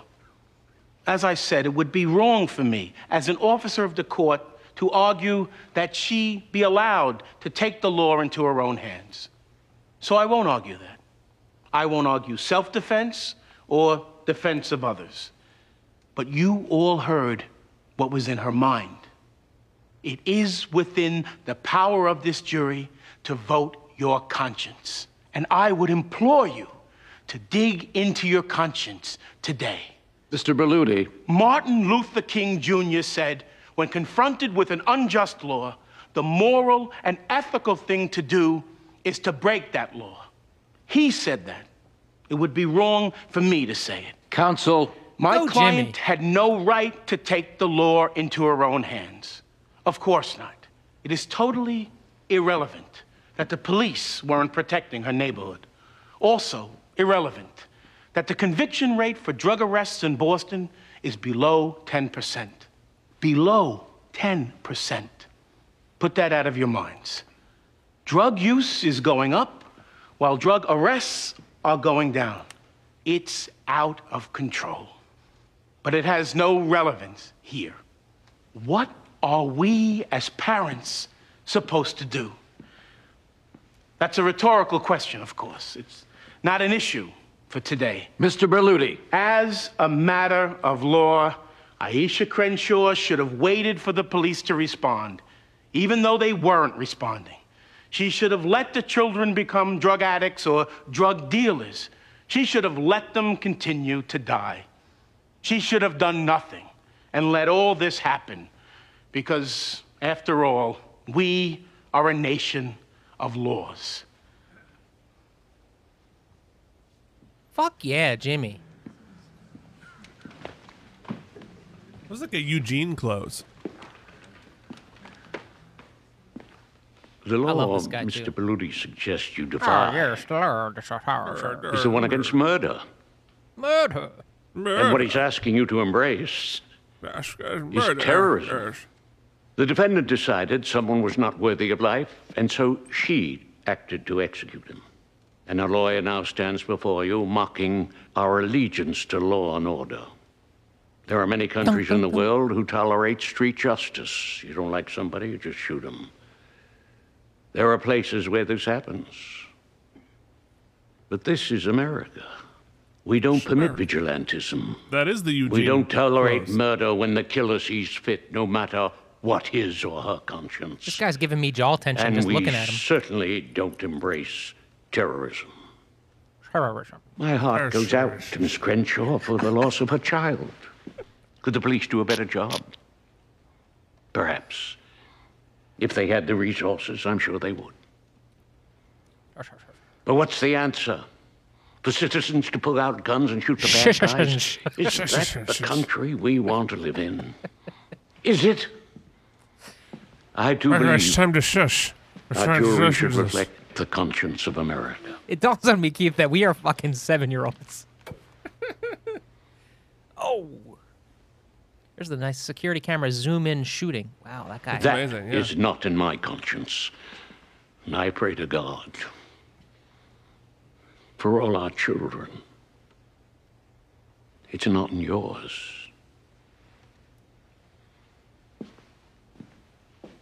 I mean, like we make fun, but he's great. Yeah, excellent. Ooh, nice pan job there. Nice audio. Flex. He's smoking in the office. Hi. It's just too phallic. Do you mind? You know, I've heard of this faux flirtatiousness being used to cover the real thing. Are you attracted to me? Are you looking for a slap? Tara, rather rough trade for a secretary. I'm a third year law student and a paralegal, not a secretary. This agreement that you had me type up? Tantamount to insurance fraud. Is that wrong?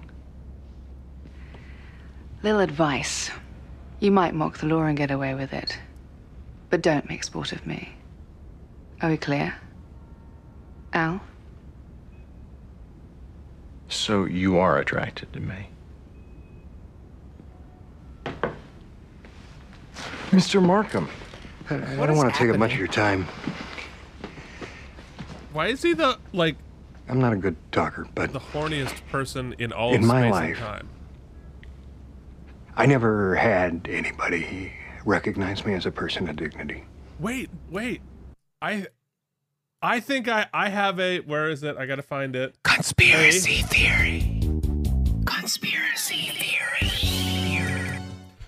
I'm trying to figure out how to say this delicately.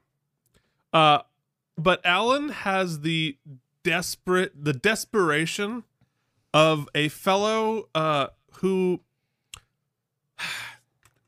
never had that moment of realization uh somewhere you know sixth seventh grade where like oh wait i can do this myself i feel like perhaps he never had that moment of realization so he's sort of like uh like the dog running around humping the couch Hmm, interesting, Keith. that's that's that's my theory that that uh alan shore does not know how to relieve his tension Hmm. I'm a good talker, but in my life,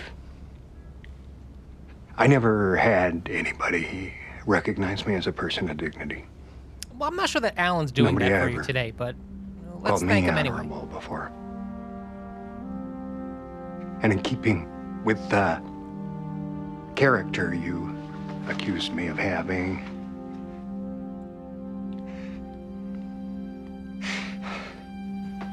thank you. He should have kissed him. Mr. Shore. Should have done. He a hundred percent should have kissed him.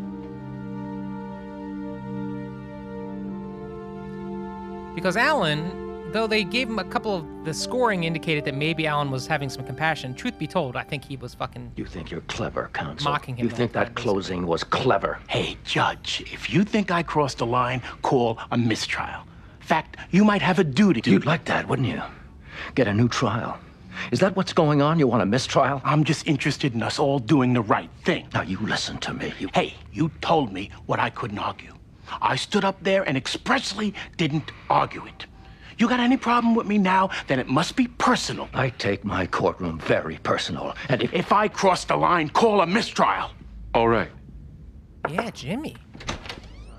Jury's back. Jimmy's coming out swinging.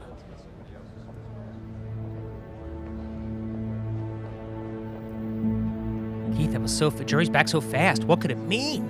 Oh no! Already?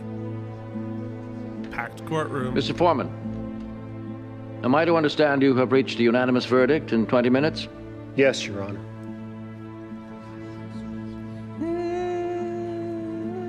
Okay. What say Going you? up that scale. Build the On the matter of the Commonwealth versus Aisha Crenshaw, on the charge of murder in the first degree, we find the defendant, Aisha Oh, keep Crenshaw, going. not guilty. Fuck yeah, yeah. Not guilty. Isn't straight not guilty.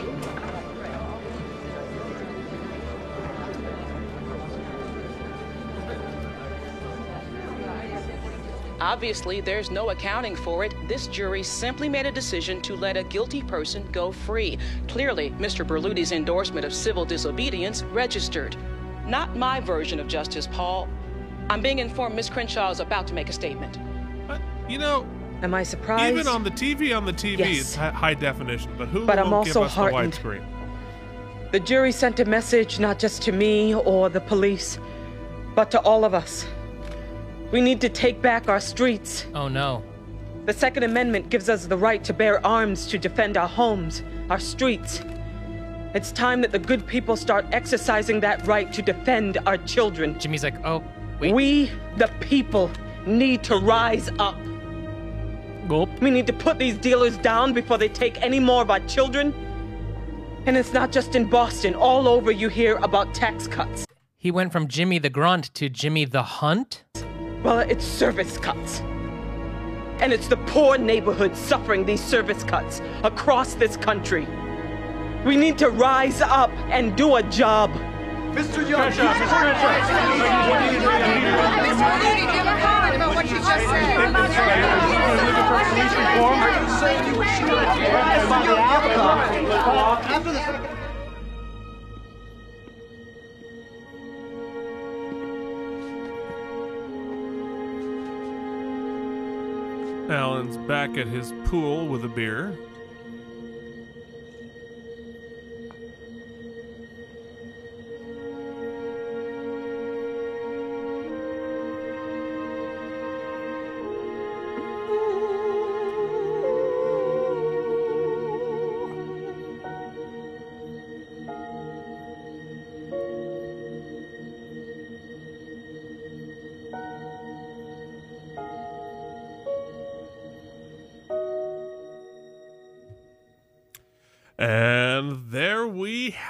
it. Okay. is uh, the beginning of season eight of the practice. We have so much to discuss. Uh, so uh, yeah, I guess I guess now we just start, right? So well, but uh, I'm gonna still say it, Keith, because it's become a trademark, and we are bu- bu- back, baby. the same, baby. uh, yeah. Well, Mike, before we digest, let's regurgitate what just happened. Mm, two, three, four. Mike, Mike has has 30, 30 seconds, seconds to to remember what You never happened sent me on the bumper again. Segment, segment. Segment. Y'all, everything's the same, but it's also completely different. We uh, have three cases. One's just a setup for next week. That's Chris O'Donnell. Not important. Eleanor's got him. Uh, Alan Shore's here. He's harassing everybody, but he's also uh, doing a, a an agreement for a homeless guy about dignity. Uh, and then we've got a great case with Viola Davis where Jimmy basically is put in a corner to defend her, and though he gets her off, he sort of maybe uh, sets a precedent for people to go out and shoot other people. Yeah. Yeah, there it is. Uh, can you do it again, but uh, in fewer syllables?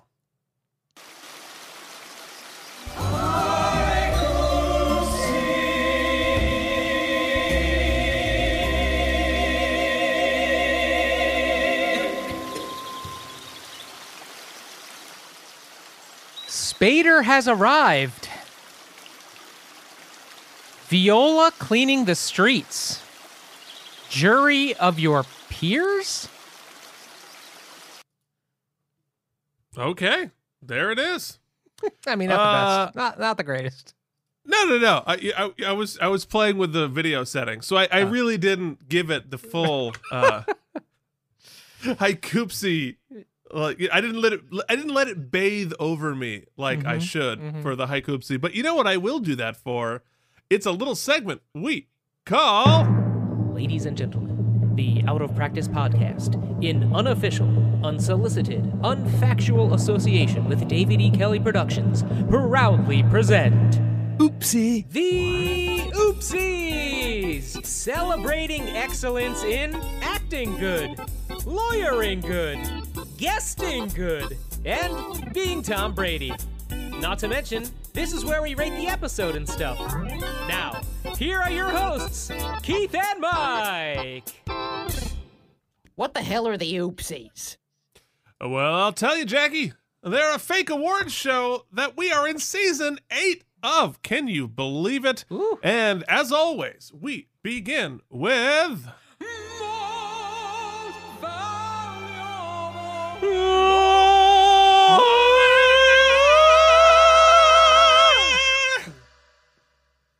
Guys, listen. You ever hear that? Mm. you ever hear that old saying? Can you defend this client with both hands tied behind your back? Because that's what Jimmy was asked to do this week. They said you can't argue self defense. They said you can't argue defense of others. He said he can't even mention it in his closing. But guess what? Jimmy did the end around. He found a way to uses the to use the judge's own instructions against him and then dared him hmm. to hmm. to declare a, a mistrial, which basically would have bought them more time. So he was trying to to do everything in his power. And what I what I found very cool about it, for me at least, is that it represented a Jimmy uh, full circle moment where Jimmy enters and he's sort of a buffoon and he's convicted uh, or he's uh, accused of uh, some money uh, uh, Or guilty of, yeah. yes, some money philandering, would you say? And he did this on the up and up. He was able to. He made a hell of a close. He, I just thought it was an awesome performance by Badalucco, but also, but just like great writing for Jimmy. I love that it was Jimmy. He even impressed Eugene as Steve Harris did some great facial acting to show us. Just a great. Now, yes, I get what the episode's trying to do about like, oh, did it potentially set up a precedent for people to go out and take the law in their own hands? Yeah, maybe, but that's not on Jimmy, I don't think. He was really hamstrung as to what he could say there. I think it was awesome. I think it's Jimmy all the way, Keith. What do you think? Yeah, no, I mean, no question. I mean, it was it was Jimmy at uh, just as a fully formed, mature, experienced defense lawyer. You know, and I I, said it felt like a Eugene close, and it felt like like Jimmy went in there with the confidence and the capabilities that we have always said we want Eugene to uh, you know to to defend us in a murder trial because of all of that. And here we have Jimmy, like, here we go, ready to go. Um, so uh did a great job. So congratulations, uh Jimmy Berluti with your most valuable lawyer. Here's gonna be an interesting sting one. Uh, you know, we don't have to dance except for each other. Already famous. Been on TV, Getting a paycheck. Entry on your IMDb. Way to go. Best Yes, actor. actor. Yes, actor. You are the best guest actor on the episode. Y'all. Viola Davis has won every award ever made, uh, and she is absolutely excellent in this episode. Defiance, fire, the tears. I mean, everything you could want in an, a tour de force performance she gives, which makes it all the more miraculous mm. that I think the the man playing the the homeless father, whose name escapes me, Jeff Perry. Jeff Perry, I think, gave an even more stellar performance this episode. He had and and he and his what's interesting is that what he did, you know, was absolutely harassment and he was absolutely guilty of what he was accused of. However, Right. the performance he gave made me completely feel the empathy for him. And he felt, I don't want to say justified in what he did, but I sure understood its motivation. And I believed him when he explained why. And he gave a really specific performance. His on the stand, we get the empathy from the pool scene and from the, the, the closing scene with Spader about dignity. But in the but in the in the court scene, he also gave us this very specifically physicalized anger beat that mm. that it didn't that was just very physically specific and was not supported anywhere else in the script. It was just like choice a bold choice he made that served to really like create a character that wasn't necessarily on the page. It was just an excellent, it was just such a great performance. He was able to find all these nuances, nooks, and crannies that, to be honest, Keith, were unnecessary. Like, he didn't have to give this great a performance for this arc, for this character, but he did because, you know, great going to be great. And uh, I just thought it was, it was just really great. And I think it's, to be honest, in an episode, in a really, str- I believe, strong first episode of season eight with all the changes, with new stars, a lot of guest stars, some new, some returning. I think it's what makes this episode is this performance. And so uh, I'm going to give it to Mr. Perry. Yeah, no, I I I agree. I mean, with everything you said, I mean, Viola Davis, like, she doesn't need her award.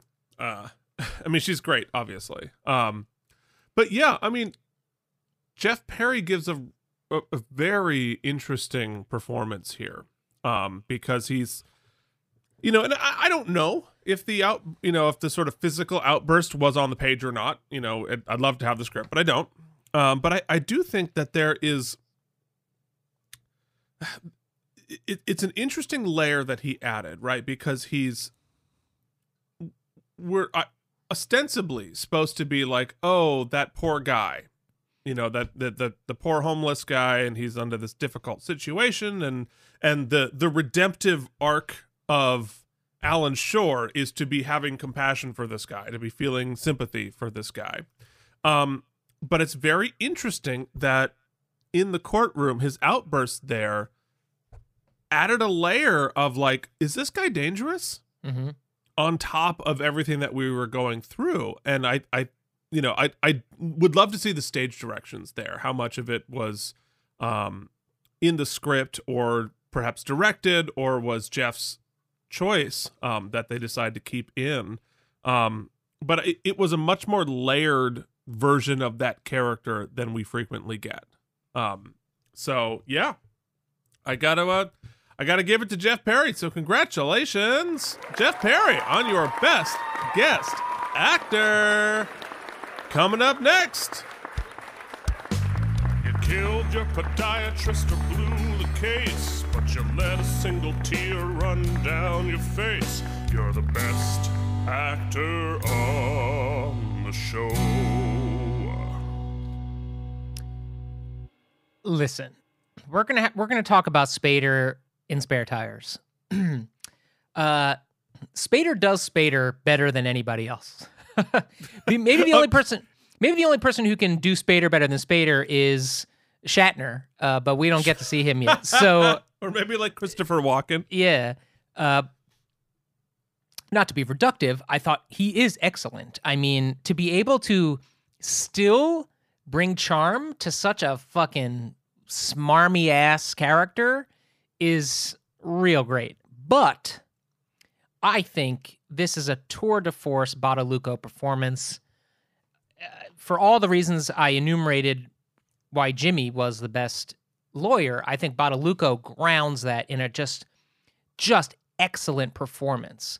Uh, he's obviously motivated but he's also defiant against the judge. Now, you know, Jimmy has had some issues being uh, perhaps demurring in times where he needed to stand up for himself. And here he does so with a confidence that is such a great beat for the character and shows such growth of the character.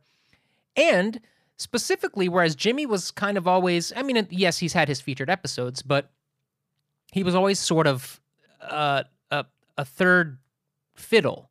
You know, he was like either comedic relief or he was a second chair. And here, since he's staying on the show, they're they're taking the opportunity to firmly ground him as one of the three main tenants at the office. And I think it's just an excellent performance. So good. Him and the judge have some excellent, excellent scenes. Great work by both of them. I just think it's a Badalucco special this week. Yeah, I mean, uh, the, the word you used was confidence, and I think that that is exactly right.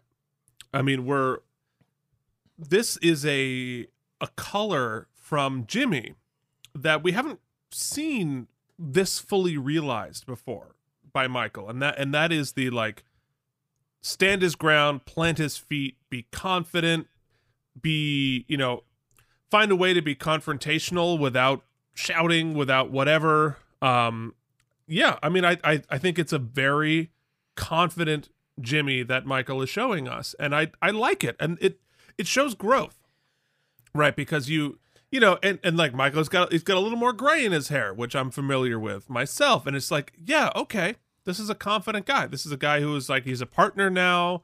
He's um, yeah, it's I I I think he did a really excellent job, and it's it's it's interesting to win an oopsie without having like the big vulnerable moment. Because usually you win it through vulnerability, but I think he wins it this time through confidence. So, uh, congratulations, Michael Badalucco, taking an early lead in the season eight. Oopsies. And, uh, you know, now I, I, I, I guess I guess it is time to skip ahead. I think we need we might need a new stupid award, but in the meantime, we're gonna go straight to Ladies and gentlemen, it is time to announce episode. Well, folks, uh, when I said it in the open show open, I based my optimism on the uh, Spader Alan Shore character, and I'm gonna say right up off the bat, uh, the jury's a little out for me.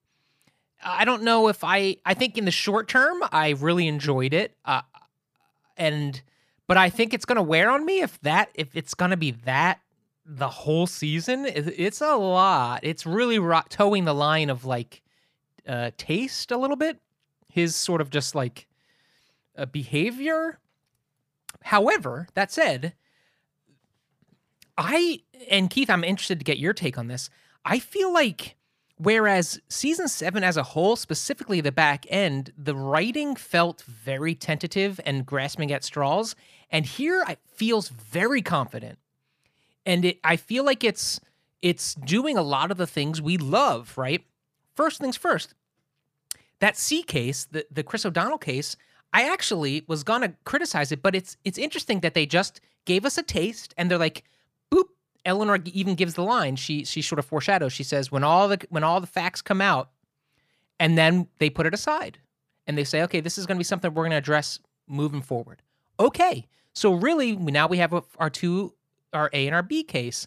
In the A case with Jimmy and Viola Davis, uh, he says combining actors' names and character names. Confident case, confident writing. Interesting question Jimmy's not just going up against uh, the the the prosecutor; he's going up against the judge, who is hamstringing him at, at every corner. Interesting tactics, the way he uses the judge's own instructions against him, and and goes for that jurisprudence, but not as sort of a plan B, but as a last resort, or maybe there it is a plan B, I guess, because they're really gunning for the mis of the mistrial. Regardless, interesting. And they don't do the they don't do the general uh, twisty twist. I don't think the thing at the end was a twisty twist with her getting on the mic and everything. What that does is it harkens back to things we liked about earlier seasons where they show us that the defense attorney there are consequences to the way you proceed and there are consequences to the outcome. And that's i think that's more an out that is more a consequence than a twisty twist right? That's my feeling. And so i think that a case as a it as a whole was very strong. They showed us from the very beginning here's the facts of the case. Here is the the dilemma or the the the stakes that we have to overcome and then we proceed right? Nothing is there's no detective work there's nothing uncovered. It's just the legal proceedings and how we're going to how we're going to approach it strategically and here's the outcome. And then there are some consequences. Really strong really the practice and i like that they gave it to jimmy and eugene. Really strong and of course you had uh, viola davis. Really strong case. B case. New character they're using it to show us who alan is kind of uh, he's got very loose morals and ethics. That's me being very polite. and uses those to uh, wiggle his way, I guess, into a job, a trial case for the firm, and and they show us glimpses of him, I guess, uh, growing. But it looks like that's going to be the sort of how we're going to take that character. Like, will will he grow ethically? I thought that as we said, the performance of Mr. Perry was was I keep wanting to say Steve Perry, and I is so I'm just saying Mr. not. Perry. No, I know. Jeff. Jeff is is so excellent. It really grounds that whole arc. Yes, there are nits to pick. I'm going to let you pick them, Keith, so you can talk a little bit. But as a whole, taking in the time, the account of the time period, yes, it is troublesome. Keith and I have done our best to point out some of the just um, ways in which uh, it's it's problematic. I don't want to be flippant about it. Yes, there's there's some problematic elements about how just how flippantly the show deals with this harassing at it's not just that he's he does harassment, right? It's that they play it comedically, Right. right? That is that is troublesome. That did not hold up well. But my fear is that that's going to be all the character is. That's my fear. Uh, but they did show us that he could potentially grow, and if they're setting him up for growth, then I'm here for it. He's not he's not Bobby, uh, but he's got some flaws like Bobby. I don't know. It doesn't bother me. I actually really liked it, Keith. I was really entertained. It got back to some of the basics that I really enjoy.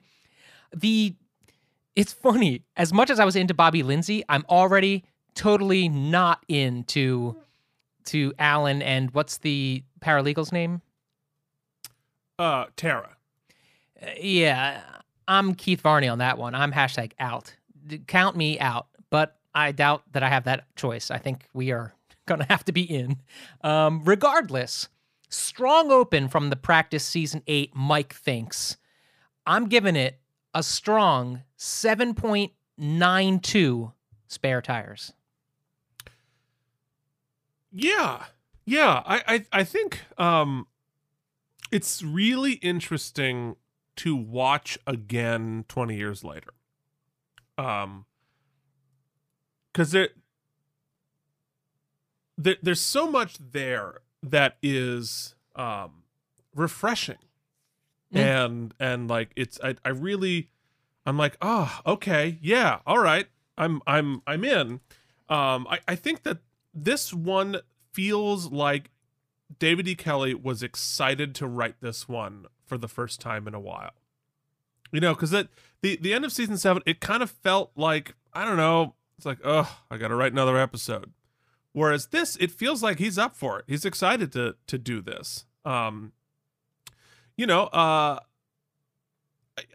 obviously the you know the viola davis case uh i really liked. I liked you know and and the word you used was consequences as opposed to twist which i i completely agree. That was i think that's i also wrote down that word. I think it's the i think it's exactly right that there are consequences to this um which i think are it's better writing to have consequences than a twist and so i really i really liked that um so great story great development for um for michael's character uh totally there um you know but look what are we here for? We're here to talk about Alan Shore. That's that's what this episode is. That's what we're we're putting a new face on the show. Like Alan Shore is the face of the practice now. And um it's interesting. I certainly don't mind an anti-hero. I don't Yeah. mind a redemptive arc. And and Spader is ungodly charming. There's just no getting around it. You know, Spader is Spader. Um I think that looking at this with 2022 eyes, you're right.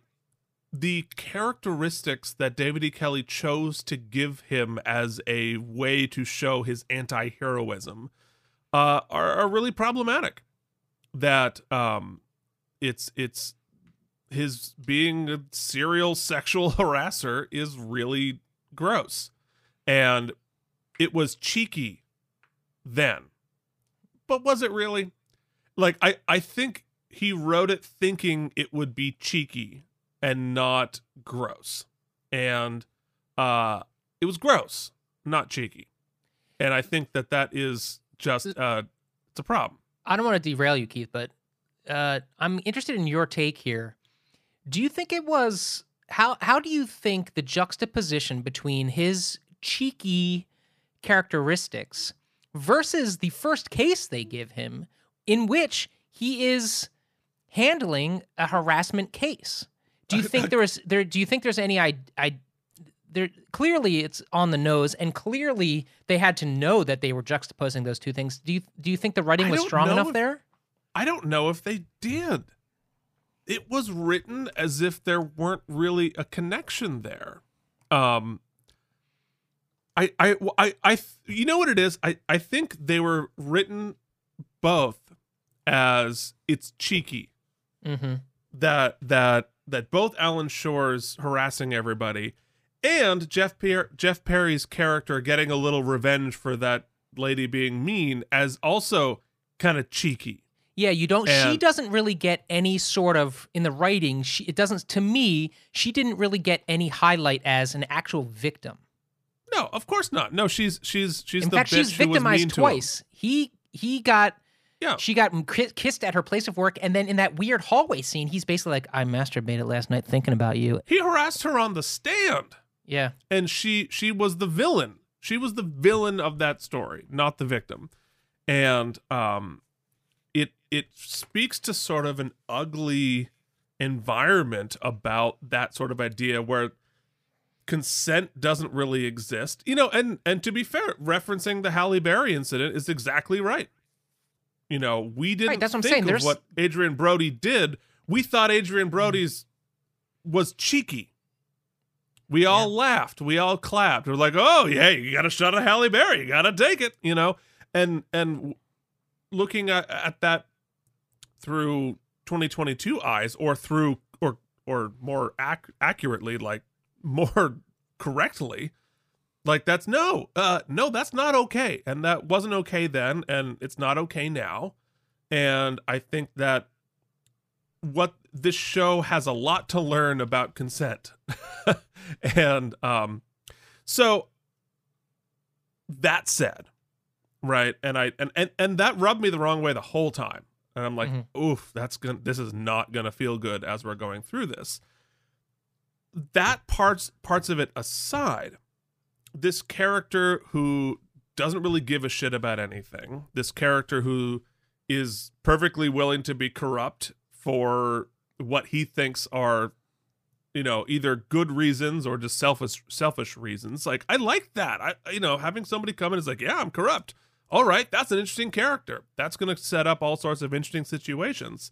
Um you know the character who's who's a little broken great that's interesting the character who has who needs to learn great um, yeah, and, and I can understand the motivation for Eleanor, you know, giving him a shot. But right as it stands now, and this is interest for the continuing season, there's no way in effing hell that Eugene would let this guy work for them as it stands Right. currently. I mean, I think we're set up. You know, we're, we're set to believe that he is like a famous, super successful Mhm. lawyer. Um, but, but yeah, I mean, it's. I'm there for it if they could have adjusted a little bit if he weren't sexual, right? If he weren't just being creep a creep all the time. Um or if the show addressed it like he was being a creep. Right? See, the point of view of the show is written through Tara. Right? She's Yeah, like absolutely. Oh, you're bad, but I'm going to flirt a little bit back, you know. And and that was that was the ugly the ugliest part of this show was Tara's being like, "Oh, I'm kind of into it." Uh which we've seen before and we've called him out before like that show that that is the show letting him off the hook for that behavior saying like if you're charming enough you can do anything Well, they have a character, and look, I don't know season eight, so you know, but they have a character in Jessica Capshaw. Uh, God, what's her name again? Jamie. Jamie, that has shown on the show before that she doesn't take that kind of shit. So maybe let's hope because God knows he'll flirt with her too. So let's uh let's see how she responds too. Yeah. So I'll, I'll put it this way: I don't mind a character who does all of these things whatsoever, and I don't mind a redemptive arc. I just don't like the show's flippancy Mhm. with that behavior.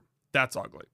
Um, however, all of that said, I think it's a strong episode, and I'm excited to see what happens. It it does feel a little revitalized. It does feel excited to be there, and uh, I you know I'm really at this point, you know, like turning off what I know moving forward. I'm really excited to see what happens. Mhm. Um, and and it certainly is a compelling character, and I let's let's see what happens. So, uh, all of that said, I'm gonna give it a uh, an eight point one. Okay. So, uh, so there you high marks are. All right.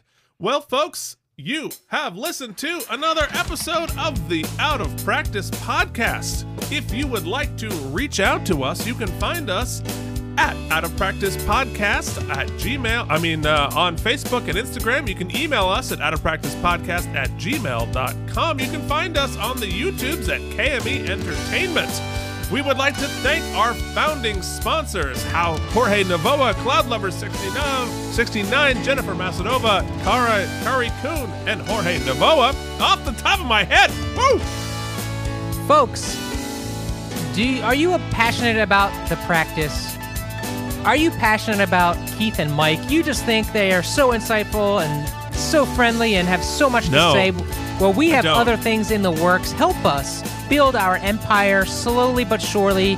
You can leave us a one time donation or a monthly contribution.